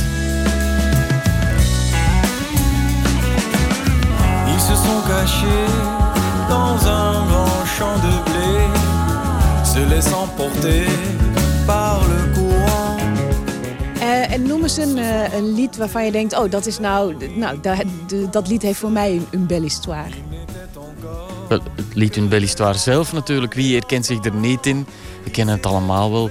Een man reist naar beneden, een vrouw reist naar boven. Ze komen elkaar halverwege tegen in de allesbehalve romantische context van een tankstation. Kijken elkaar diep in de ogen, kruipen in een korenveld, bedrijven de liefde. Op de achtergrond weer klinken ook, ik weet niet of er een klokkentoren stond, nabij die Aire de Turgot. Maar ik vind het wel gepast om hier over dit romantische lied samen met een mooie jonge journaliste door het gebladerte naar spelende kinderen te kijken. Maar ik moet bij de les blijven natuurlijk. Dat zit erin, een ode aan de vrije liefde. Maar tegelijkertijd zit in dat lied ook iets totaal anders. Geschiedenis. Pompidou was president. Ik ga die details allemaal niet nu meegeven. De mensen moeten maar komen luisteren. Pompidou is een modernistisch president die Frankrijk vol asfalt ligt. Een beroemd stukje asfalt is die route du soleil. En dan heb je ineens vrije liefde en asfalt die in elkaar grijpen. Harde realiteit en romantiek. En dat zit allemaal in dat lied. En zo kun je dus telkens een persoonlijk verhaal koppelen aan een grote geschiedenis. En dat is hetgeen wat we proberen te doen. On se faisait un signe de la main. Is er ook een persoonlijk verhaal van jouzelf wat je heel erg aan een lied in de voorstelling koppelt? Bij Brel bijvoorbeeld zal ik in de voorstelling vertellen dat ik mijn huidige vriendin, mijn lief, dat ik die heb leren kennen dankzij Brel. Die... Oh, vertel. Ja, ik heb haar verleid met het grote Jacques Brel-spel. Ken je dat? Nog? Nee, nou, ik ben wel benieuwd. Ik ken het ook niet, hoor. Oh. Maar heb je ter plekke verzonnen? Dat heb ik daar, ja, dat moet je ook soms doen als je met zo'n vrouw, als je diep in iemands ogen zit te staren. En dat grote Jacques Brel-spel is heel eenvoudig. Zij zegt een nummer van Brel, ik zeg er één terug. Zij, ik. Wie dat het langste volgt, die wint. Hoe dat afloopt, dat hoort u dan in de voorstelling. Maar zo, en dat is niet gelogen, is onze relatie begonnen. Op de Frans-Belgische grens dan ook nog eens. En zij is een Française, ik ben een Belg. Brel en de grens. Ja, ongelooflijk. Ja, en ik gok dat jij hebt gewonnen. Daar zou ik zo zeker nog niet van zijn. Ik zei, nee, toch, ik denk het eigenlijk niet. En ja, maar ik ga het toch niet vertellen. Maar dat zit er. Dus merk je die persoonlijke verhalen en de grote geschiedenis. Dat is ook het enige wat interessant is, vind ik.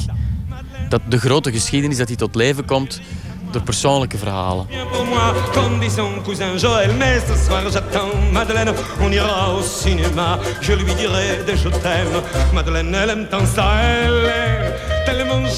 Ik heb begrepen dat helemaal aan het einde van de voorstelling ook nog een klein stukje Stromae te horen is. Natuurlijk de sterren van nu als het gaat over het Franse lied. Is hij ook iemand die dat Franse lied vertegenwoordigt of is het voor jou iets heel anders? Het antwoord daarop is ja en nee, want tegenwoordig is men echt nu, iedereen is elkaar aan het naspreken. Hè? Iedereen zegt nu de hele tijd, het is de nieuwe Brel. Omdat ik heb het ooit ook al wel gezegd. Dat geldt voor sommige van zijn nummers. Bijvoorbeeld Formidable. Daar kun je de mensen die Brel kennen. Toen ik dat hoorde, de eerste keer, en ik zag de videoclip, waarin hij ook, want dat is wat hij doet, hij incarneert zijn personages. Dus hij zingt over een dronkenlap die zijn lief is kwijtgespeeld.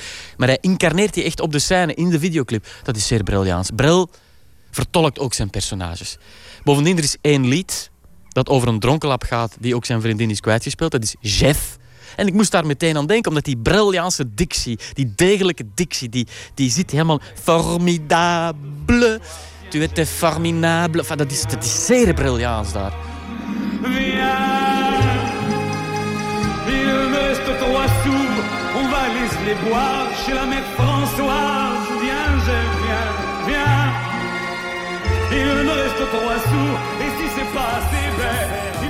M'auriez vu hier, j'étais formidable, formidable.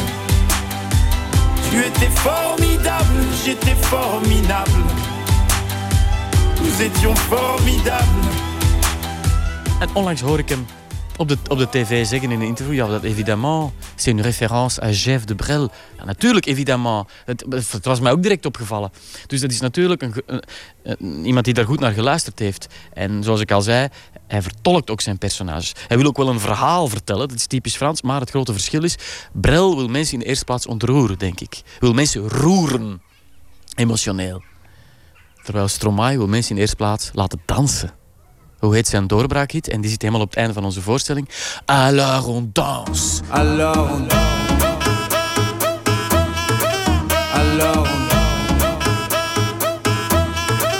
Alors on danse. Qui dit études, dit Voilà, alors on danse, dat kun je als ondertitel bij Stromae zetten. Alors on danse kun je niet als ondertitel bij Brel zetten. En dat is dus ja en nee. Hij is enerzijds helemaal zichzelf en anderzijds heeft hij goed naar de traditie gekeken, dat bestudeerd. En dat is een voorbeeld van wat een goed artiest moet doen. Namelijk met één voet in de traditie en met één voet in de eigen moderniteit. En dat is wat Stromae heel goed gedaan heeft. Nou ja, en je zei net, voor dat Franse chanson is een bepaald publiek. En misschien is het wel een niche publiek of misschien wat beter. Maar als je kijkt naar Stromae is het volgens mij een heel breed publiek, ja, wat hem aanspreekt. Maar dat is werkelijk zeer uitzonderlijk. Dat is... Af en toe gebeurt het dat een boek erin slaagt. Bijvoorbeeld Congo van David van Rijbroek was ook zo een onverklaarbaar fenomeen. Een dik boek over de geschiedenis van Congo, God betert. Pas op, en ik heb David heel graag, is een vriend van mij. Ook dat... in Nederland? Ja, natuurlijk, ook in Nederland. Maar dat is iets... Dat... Nu Oorlog en Terpentijn van Stefan Hertmans. Af en toe gebeurt het. Maar dat is zeldzaam. En Stromae op een of andere manier heeft ergens ook een snaarbroert. Of dat nu van 0 tot 77 is, dat durf ik nu toch ook mijn hand niet voor in. Ik weet niet of er veel 77-jarige Nederlanders zijn die echt naar Stromae luisteren. Dat denk ik dan ook weer niet. Dus in die zin is dat per definitie ook weer een nichepubliek. Het zullen wel de min 40ers zijn die dat dan weer net heel tof vinden. Maar ik zeg het nogmaals, er is nichepubliek. Er is niks mis met een nichepubliek. Tiens, pourquoi t'es tout rouge? Reviens, gamin. Et qu'est-ce que vous avez tous à me regarder comme un singe, vous? Ah oui, vous êtes sains, vous. Bande de macaques, donnez-moi un bébé singe. Il sera formidable. Formidable. Nee, en ik las ook ergens op een website dat het ging om een combinatie van een bijzondere naam en een bijzonder uiterlijk. En iets mysterieus altijd houden en je een beetje bescheiden opstellen. Dus het houdt ook altijd een beetje iets mysterieus. Is het ook echt zo'n imago wat hij heeft opgebouwd? Of is hij wel wie je ziet? Ik denk alle twee. Ik denk dat er niemand die zo in de belangstelling staat, niet goed nadenkt en zich laat informeren over hoe hij voor de dag komt. Maar hij komt vreselijk spontaan over en lijkt mij echt wel zichzelf te zijn, maar voor zijn nummers, zijn clips, de interviews die hij doet, die keuzes die daarover gemaakt worden, dat is een ploeg en dat zegt hij zelf ook.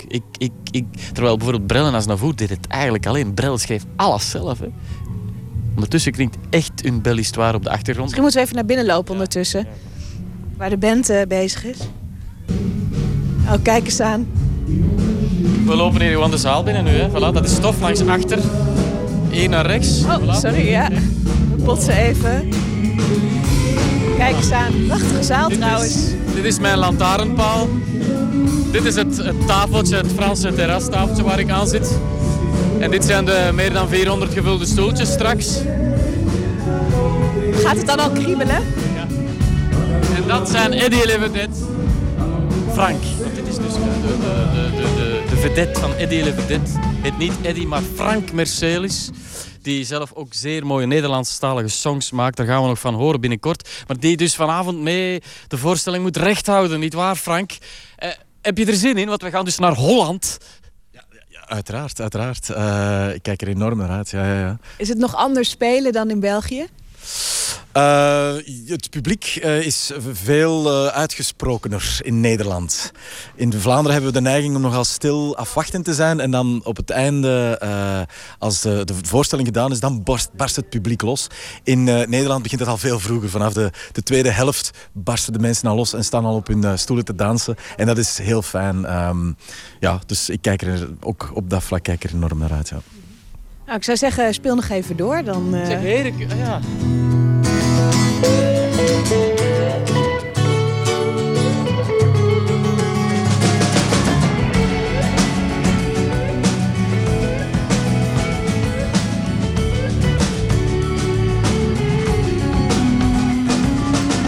C'est un beau roman, c'est une belle histoire, c'est une romance d'aujourd'hui.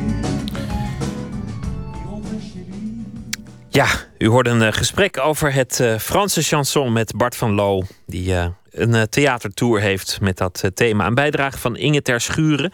En Stromae, die ook langskwam, die zal morgen dus optreden in de Heineken Music Hall in Amsterdam. En daar wordt hij ook geïnterviewd door de VPRO televisie. Door door ondergetekende zelfs.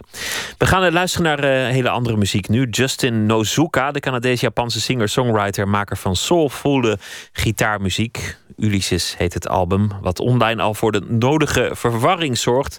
Want is het nou Ulysses, zoals ik het zei, of Ulysses? Nou ja, wat het ook is. Het nummer heet Right By You. Lay by the wind and show me that meaning of good love.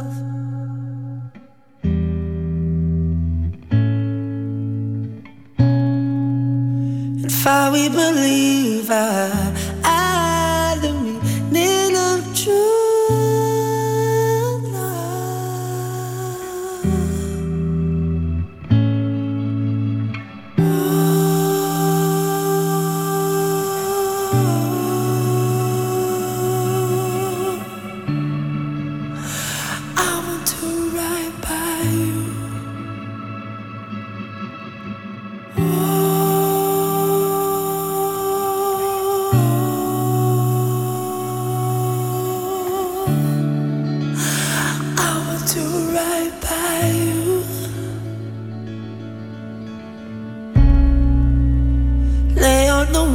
In line, my side at you, in through and through.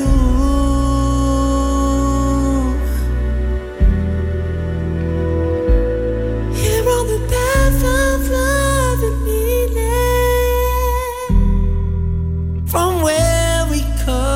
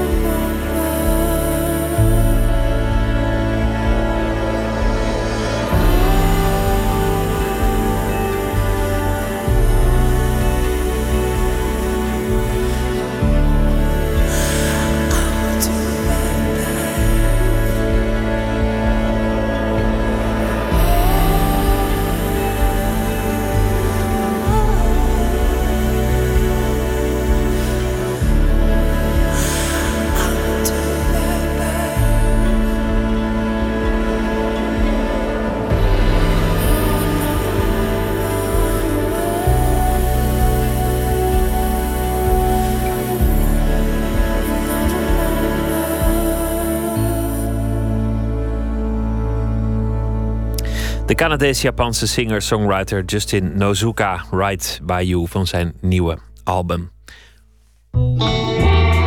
Nooit meer slapen.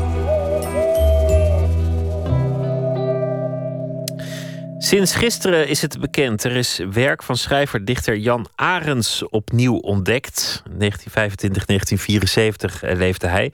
Verslaggever Anton de Goeie, goeienacht. Ja, wat is hallo. Dat eigenlijk herontdekt? Wat is herontdekken nou eigenlijk? Ja, waar hebben we het over? Dat er nieuw werk ontdekt is, dat is niet waar.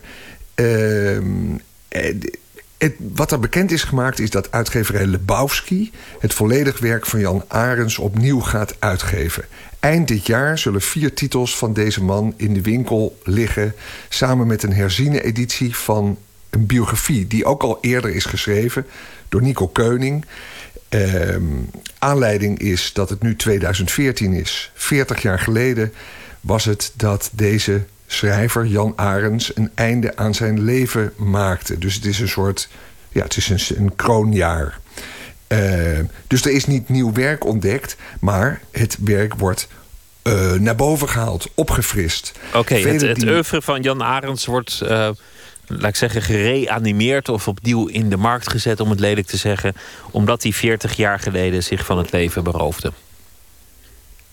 Nou, of het zo is dat het omdat hij zich van het leven beroofde is, dat lijkt me niet, maar omwille van die 40 jaar. Ja. En ik vind dat bijzonder, omdat de ouderen herinneren zich de geschiedenis van deze dichterschrijver. Onder dichters is hij ongetwijfeld nog bekend, maar veel jonge lezers zullen hem niet kennen, want dat werk dat wordt al jaren niet meer gedrukt. Ik ken hem ook niet hoor, moet je bekennen, Jan Arends. Nou, om maar een voorbeeld te noemen. Terwijl het een hele zonderlinge figuur was, over wie veel anekdotes rondgingen, die zichzelf op kamers woonde hij verhuurde zich als huisknecht, schiep er een zeker genoegen in te worden vernederd door vrouwen bij wie hij dan in dienst was, een soort dienstbetrekking. En die verhalen die hij schreef en gedichten ook, die schetsen een beetje het naoorlogse Nederland, alleenstaande man met een lage sociale status. En hij was ook iemand die van binnenuit over de psychiatrie schreef. Hij is een aantal keren opgenomen en daar heeft hij prachtige verhalen over geschreven. Voor de VPRO Radio was hij ooit te horen, terwijl hij het had over een verfilming van zijn werk. Laten we daar even naar luisteren. Dan hoor je zijn eigenaardige stem. Een opname uit 1970. Nou, hij kan het niet uitleggen. Hè? Ik bedoel, hij kan dus vanuit zijn eigen situatie. Hij schaamt zich er dus voor. Dus hij, is dus niet, hij geeft dus geen uitleg aan anderen.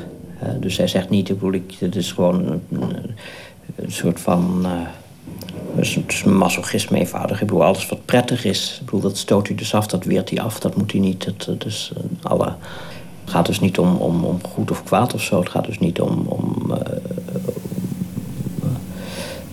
hij heeft er natuurlijk wel last van.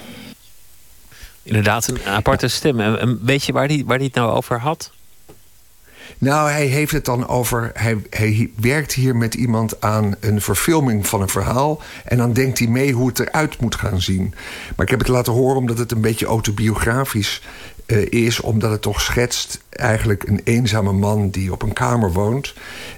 En om even dat stemgeluid van hem te laten horen. Kijk, het bijzondere dat er nu dat werk wordt uitgegeven is misschien wel dat het gebeurt door Lebowski. En Lebowski is een Nederlandse uitgever, die uitgeverij waarachter zich Oscar van Gelderen verschuilt. Dezelfde Oscar van Gelderen die vorig jaar het boek Stoner uitgaf van John Williams. Ook een boek van 40 jaar geleden, van 50 jaar geleden zelfs. Een Amerikaans boek dat nog nooit in Nederland vertaald was. Maar die Oscar van Gelderen die heeft er een orgaan voor, lijkt het wel. Dat werd een mega-hit. Dat werd een mega-hit. Gigantische bestseller, ja. Precies, 200.000 exemplaren verkocht. En kennelijk ziet hij nu ook in deze Jan Arends brood.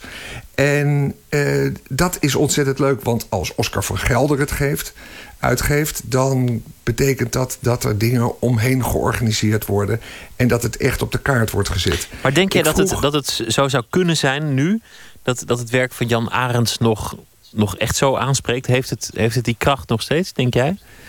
Nou, dat is leuk. Dat gaan we afwachten. Ik heb er alle vertrouwen in. Ik vroeg vanmiddag, toen ik Oscar van Gelderen tegenkwam, wat hij het belang acht van Jan Arends. Luister. Hij werd door velen de meest eenzame man ter wereld genoemd. Als je het leest, zeker de poëzie, misschien ook wat proza, dat is wel helemaal tergend. En ik las het toen ik 18 was, denk ik. En dat is toch net als Bukowski en dat soort auteurs, Camus. Dat zijn van die auteurs die dat snijdt door de ziel. En zeker als je een jonge adolescent bent, dan maakt dat toch wel indruk. Het gaat over eenzaamheid, het gaat over in zijn geval de afwezigheid van de vader, het niet erkend zijn. En daar heeft hij op bijna angstaanjagende wijze vorm aan weten gegeven. Die gedichten, zeker de lunchpauzegedichten, de laatste dichtbundel. Dat wie kan zo mager praten met de taal als ik, dat is ook volstrekt kaal. Ja, dat zijn nogal vergelijkingen, Albert Camus. Dan vindt hij het echt een grootheid. Rudy Kousbroek die schreef al over deze Arends... dit zou van een Franse of Russische meester kunnen zijn, dit werk. Dit is literatuur zoals er maar heel weinig geschreven wordt. En toch is het werk al jarenlang niet meer leverbaar. Er is nog iets bijzonders. Het werk werd altijd uitgegeven door de bezige bij... En die heeft het nu jarenlang eigenlijk laten afweten... door het niet in druk te nemen. Maar toch vroeg ik aan Van Gelderen... heeft hij met die uitgeverij nu contact gehad? En hij zei nee, zei hij, Oscar van Gelderen... want het is ook een handige jongen. Hij zegt, zo werkt het niet. Ik had wel net contact met de baas van de bezige bij. En ja, die heeft me een mailtje gestuurd. Oscar van Gelderen zei het als volgt. Ik kreeg net een mailtje van de heer Prupper dat er een misverstand was... dat hij, dat werk toch bij de bezig bij is... en dat hij allemaal plannen heeft voor Jan Arends. Maar daar hebben wij niks van vernomen. Dus ja, helaas. Dus hij heeft het nakijken? Ja, ik denk dat hij een beetje laat is. Want je hebt het geregeld met de erven, Arends... en die hebben gewoon een contract ondertekend. Uiteraard, wij brengen niks naar buiten als er niet een contract is. En de erven Arends en ook de biograaf trouwens... want Nico Keunings boek was ook bij de bezig bij... Kijk, als je iets niet meer leverbaar hebt en als het niet meer te bestellen is... en je verkoopt het niet, dan vervallen de rechten. Zo simpel is het. Ja, Anton, daar heeft hij natuurlijk ook wel een punt. Als het al jaren niet in de winkel ligt... dan moet je niet ineens gaan zeuren als het blijkt bij een ander te worden uitgegeven. Ben ik ook helemaal met Oscar van Gelderen eens. De bezige bij heeft zitten slapen en het werk niet goed onderhouden. Dus ik vind het geweldig dat het er zo meteen is. En als de bezige bij alsnog iets van plan is... want ze zeggen nu opeens... ja, wij wilden ook iets gaan brengen in dit Jan Arends jaar. Nou, dan gaan ze hun gang. Dan heb je straks 2 edities. Maar ontzettend leuk. We gaan het zien het najaar. Jan Arends opnieuw onder de aandacht. Ik ga het lezen. Ik ben nieuwsgierig geworden naar het werk van de eenzaamste man op aarde ooit. Jan Arends. Anton de Goede, dank je wel. En een hele goede nacht. Pieter, jij ook. Komend weekende op vrijdag en zaterdag vindt in Rotterdam... het jaarlijks muziekfestival Motel Mozaïek plaats. In Nooit meer slapen draaien we deze week elke dag... 1 van de optredende artiesten al daar. En vandaag is de beurt aan Amerikaanse singer-songwriter Nick Waterhouse. Het nummer dat we draaien heet Hands on the Clock.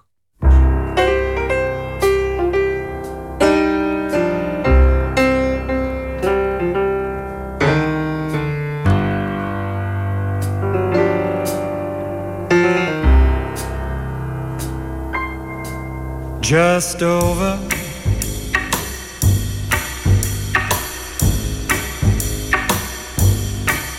1 barely started. Can't see. You know I can't bear the thought of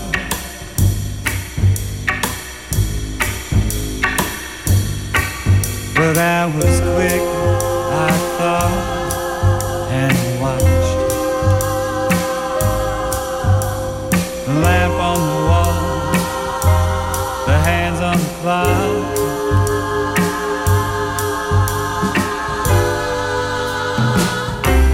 I had an idea, a grand design. Oh, I heard it right between your lines. Do it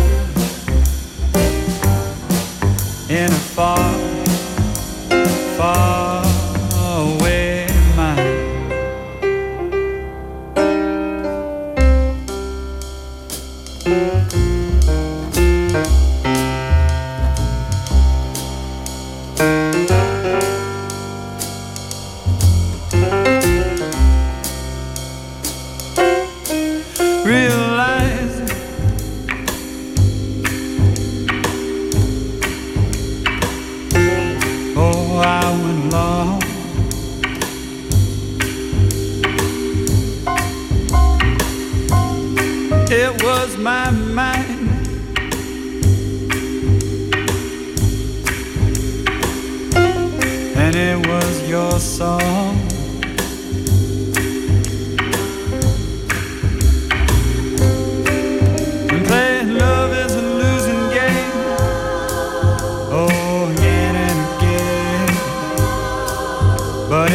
out that way. I guess it's going that way for me. I had an idea, a grand design. Well, I heard it right between your lines.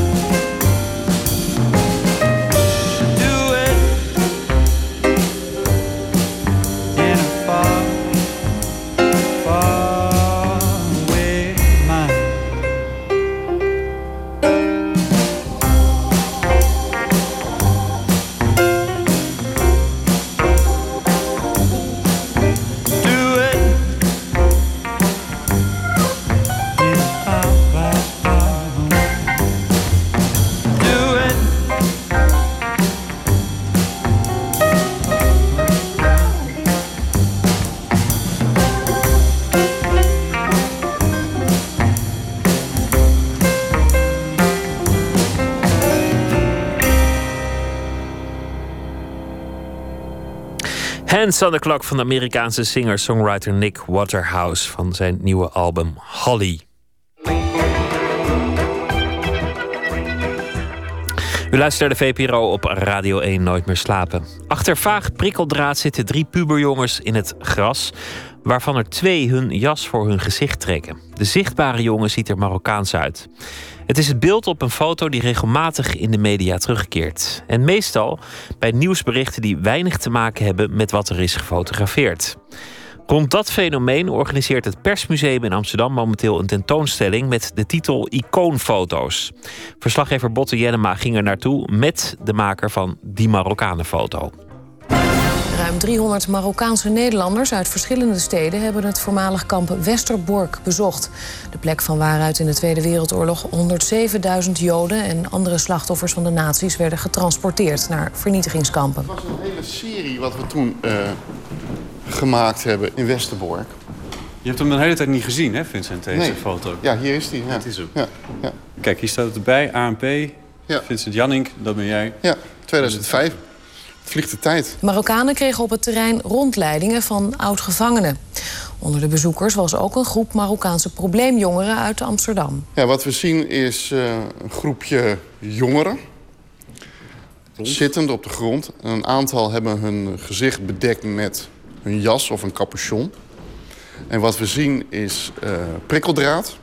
Onscherp op de voorgrond. Onscherp, ja. Een soort van doorkijkje door prikkeldraad. En in dit geval was het vee, waren Joodse mensen die naar Oost-Europese vernietigingskampen werden gebracht van hieruit. Onder andere Auschwitz. Nederlandse Marokkanen luisteren naar een oud-gevangene van kamp Westerbork. Het begon heel leuk, maar op een gegeven moment veranderde toch de sfeer van de excursie. De organisatie van de reis had niet één doel voor ogen, maar een hele lijst. Zoals het imago van Marokkanen verbeteren, de integratie bevorderen, interesse tonen in de Nederlandse geschiedenis. Die kregen een rondleiding door Westerbork omdat er wat incidenten waren geweest rond de 4 en 5 mei herdenking. Ja. En dat zijn ook de probleemjongeren uit Amsterdam-West. In ieder geval wel een aantal jongeren die heel weinig historiebesef hebben. En daarom is het goed dat zij deze dag meemaken. Dat was waarschijnlijk dat voetballen met de kransen, die verhalen toen de media waren. Dat durf ik niet met zekerheid te zeggen. Maar volgens mij is dat wel de aanleiding geweest. Dat er wat incidenten zijn geweest. De jongeren zijn hier vrijwillig. Maar ze willen onder geen beding met ons praten. Ja, nou ja, we gingen dus lopen. En ja, je moet natuurlijk wel laten zien waarom het gaat, hè? Mm-hmm. Ja, je gaat op zoek naar beelden. Naar de setting, naar de sfeer van die dag.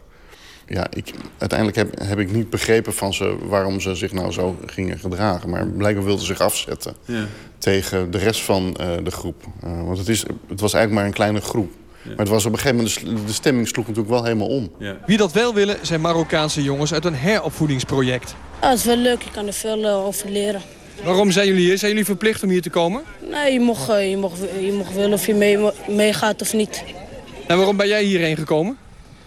Ja, om meer te weten, ik vind het interessant. Ja, we moeten het caption eigenlijk even lezen. De caption, wat is de caption? Dat is het fotobijschrift. Juist. Of zoals dat officieel in de beeldgegevensbank van dit is van ANP, neem ik aan. Ja. Kun je het vertellen wat er staat? Ja, Een aantal van de groep van 350 Marokkaanse Nederlanders verhullen maandag hun gezicht als ze luisteren naar het verhaal van een kampoverlevende bij een bezoek aan kamp Westerbork.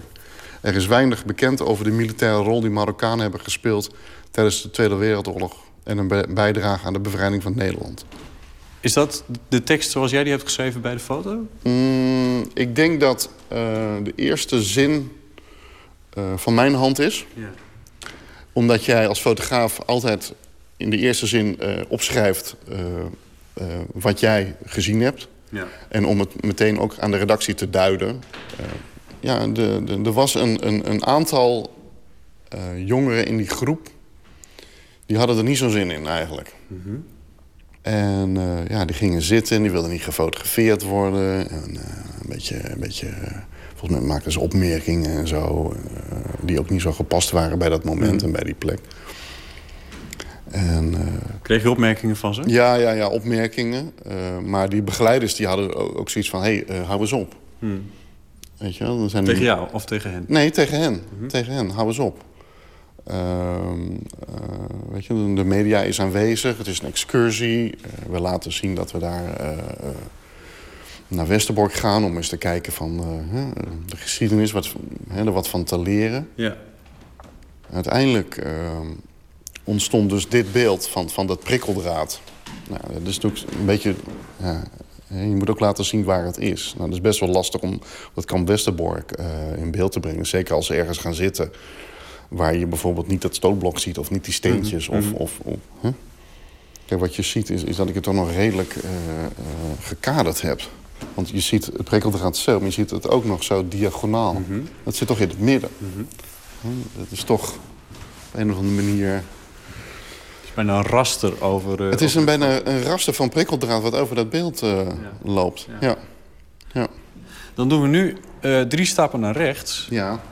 En dan komen we hier bij 6 paneeltjes waar jouw foto is te zien. Ja. Met koppen erboven. Zal ik ze even voorlezen? Ongemakkelijke waarheid voor multiculturalisten. Amsterdam wil criminelen op jonge leeftijd aanpakken. Psychologische hulp, Marokkaanse probleemgezinnen. Nou, de rest herhaalt zich een beetje. Allemaal van Elsevier, zie ik. Ja, allemaal van de site van Elsevier. De site van Elsevier, ja. En even kijken, daar is zelfs onderschriften erbij. Jonge criminelen, gemeente Amsterdam. Hoe kijk je naar deze paneeltjes en die koppen die er dan boven staan? Nou ja, goed. Ja, dat is iets wat je niet in de hand hebt, hè? Niet in de actualiteit, maar ook niet in het hergebruik.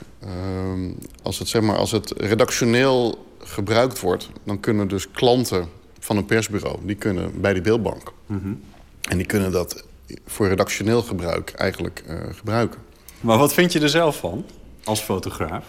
Nou ja, het vervelende is dat jij dus als fotograaf die voor een fotopersbureau werkt, je hebt op een gegeven moment geen idee meer waar je beeldmateriaal hergebruikt wordt. Mm-hmm. Maar ook niet, ook al zou je het vandaag maken, in de publicaties van vandaag en morgen, mm-hmm. Je hebt geen idee in welke context het gebruikt wordt. Nee. Het enige waar je voor staat, dat is, dat is de foto. En het fotobijschrift, wat erbij hoort. Ja. Dat moet kloppen. Wat je net voorlas, de caption. Ja, de caption, ja. Ja. Dat moet kloppen. En wat uiteindelijk dan, zeg maar, de eindgebruiker daarmee doet... Ja, daar heb je geen invloed op. Nee. De organisatie is van plan om vaker Marokkaanse jongeren te confronteren... met het dramatische verleden van Nederland. Niels Beugeling, de samensteller van deze expositie van het Persmuseum... Deze Marokkanenfoto van Vincent Jannink. Wat sprak je daar zo in aan? Nou, het is een icoon op zichzelf. En daarbij komt natuurlijk een heel verhaal hoe deze foto is gebruikt... en eigenlijk ook een beetje misbruikt. Ja. En dat is natuurlijk het interessante aan icoonfoto's. Er is een verhaal omheen te vertellen. En dat verhaal proberen we hier in deze tentoonstelling eigenlijk naar voren te brengen. Het is wel grappig. De uitdrukking is, een foto zegt meer dan 1000 woorden. En jullie zeggen... Ja, we draaien het eigenlijk om. Ja. En dat doen we samen met de hoofdsamensteller van de expositie, Martijn Kleppen.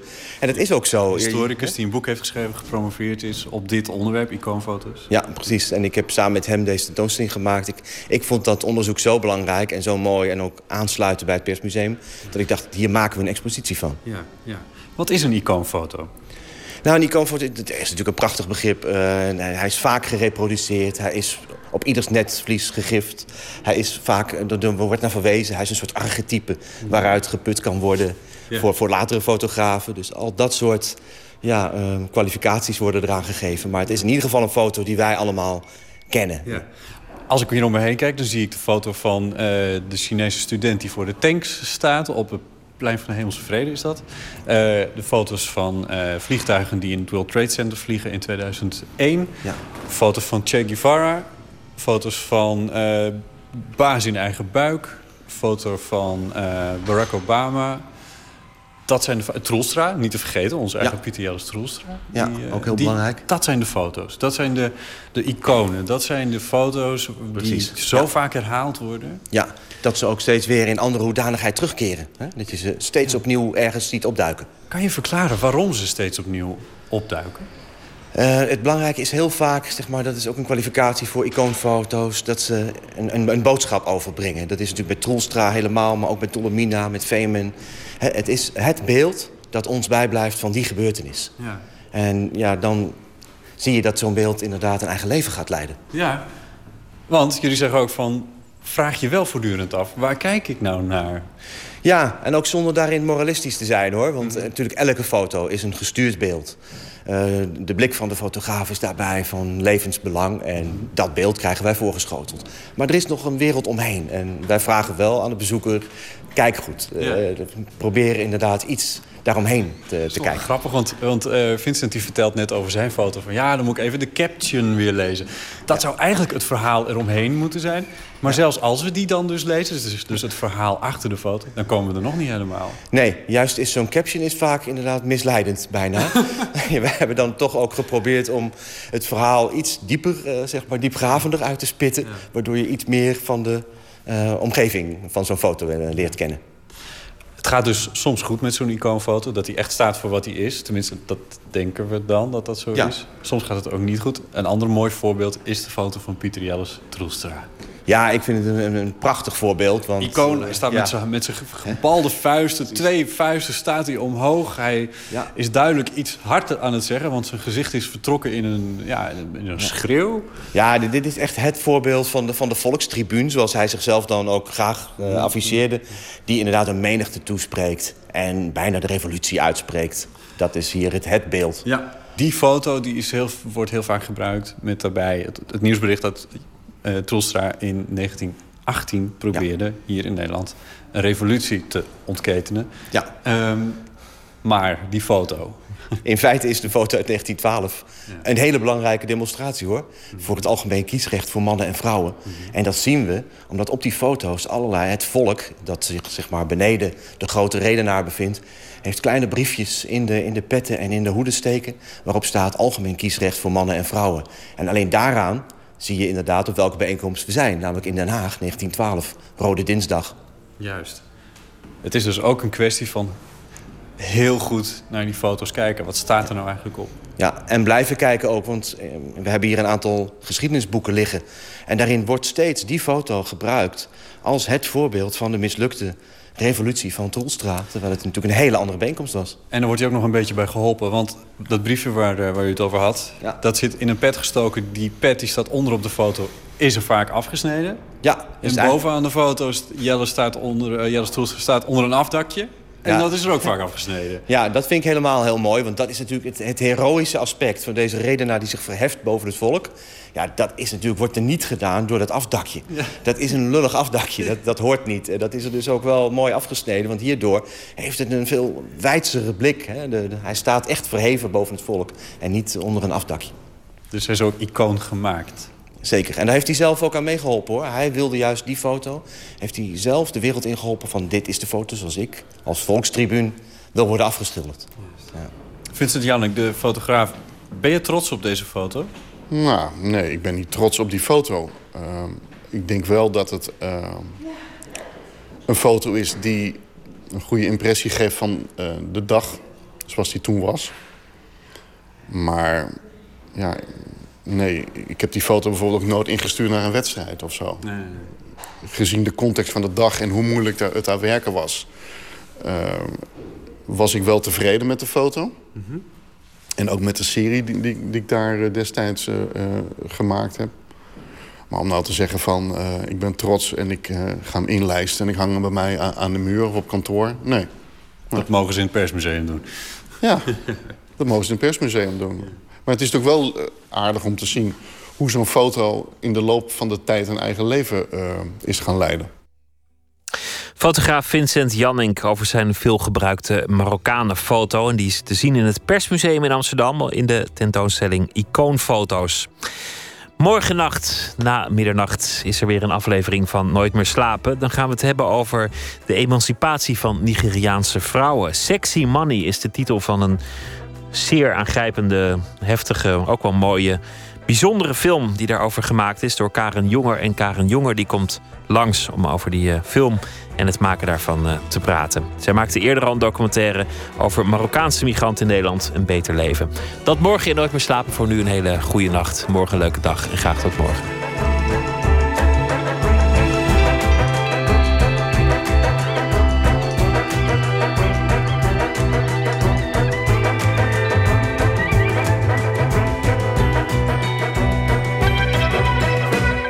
Op Radio 1, het nieuws van alle kanten.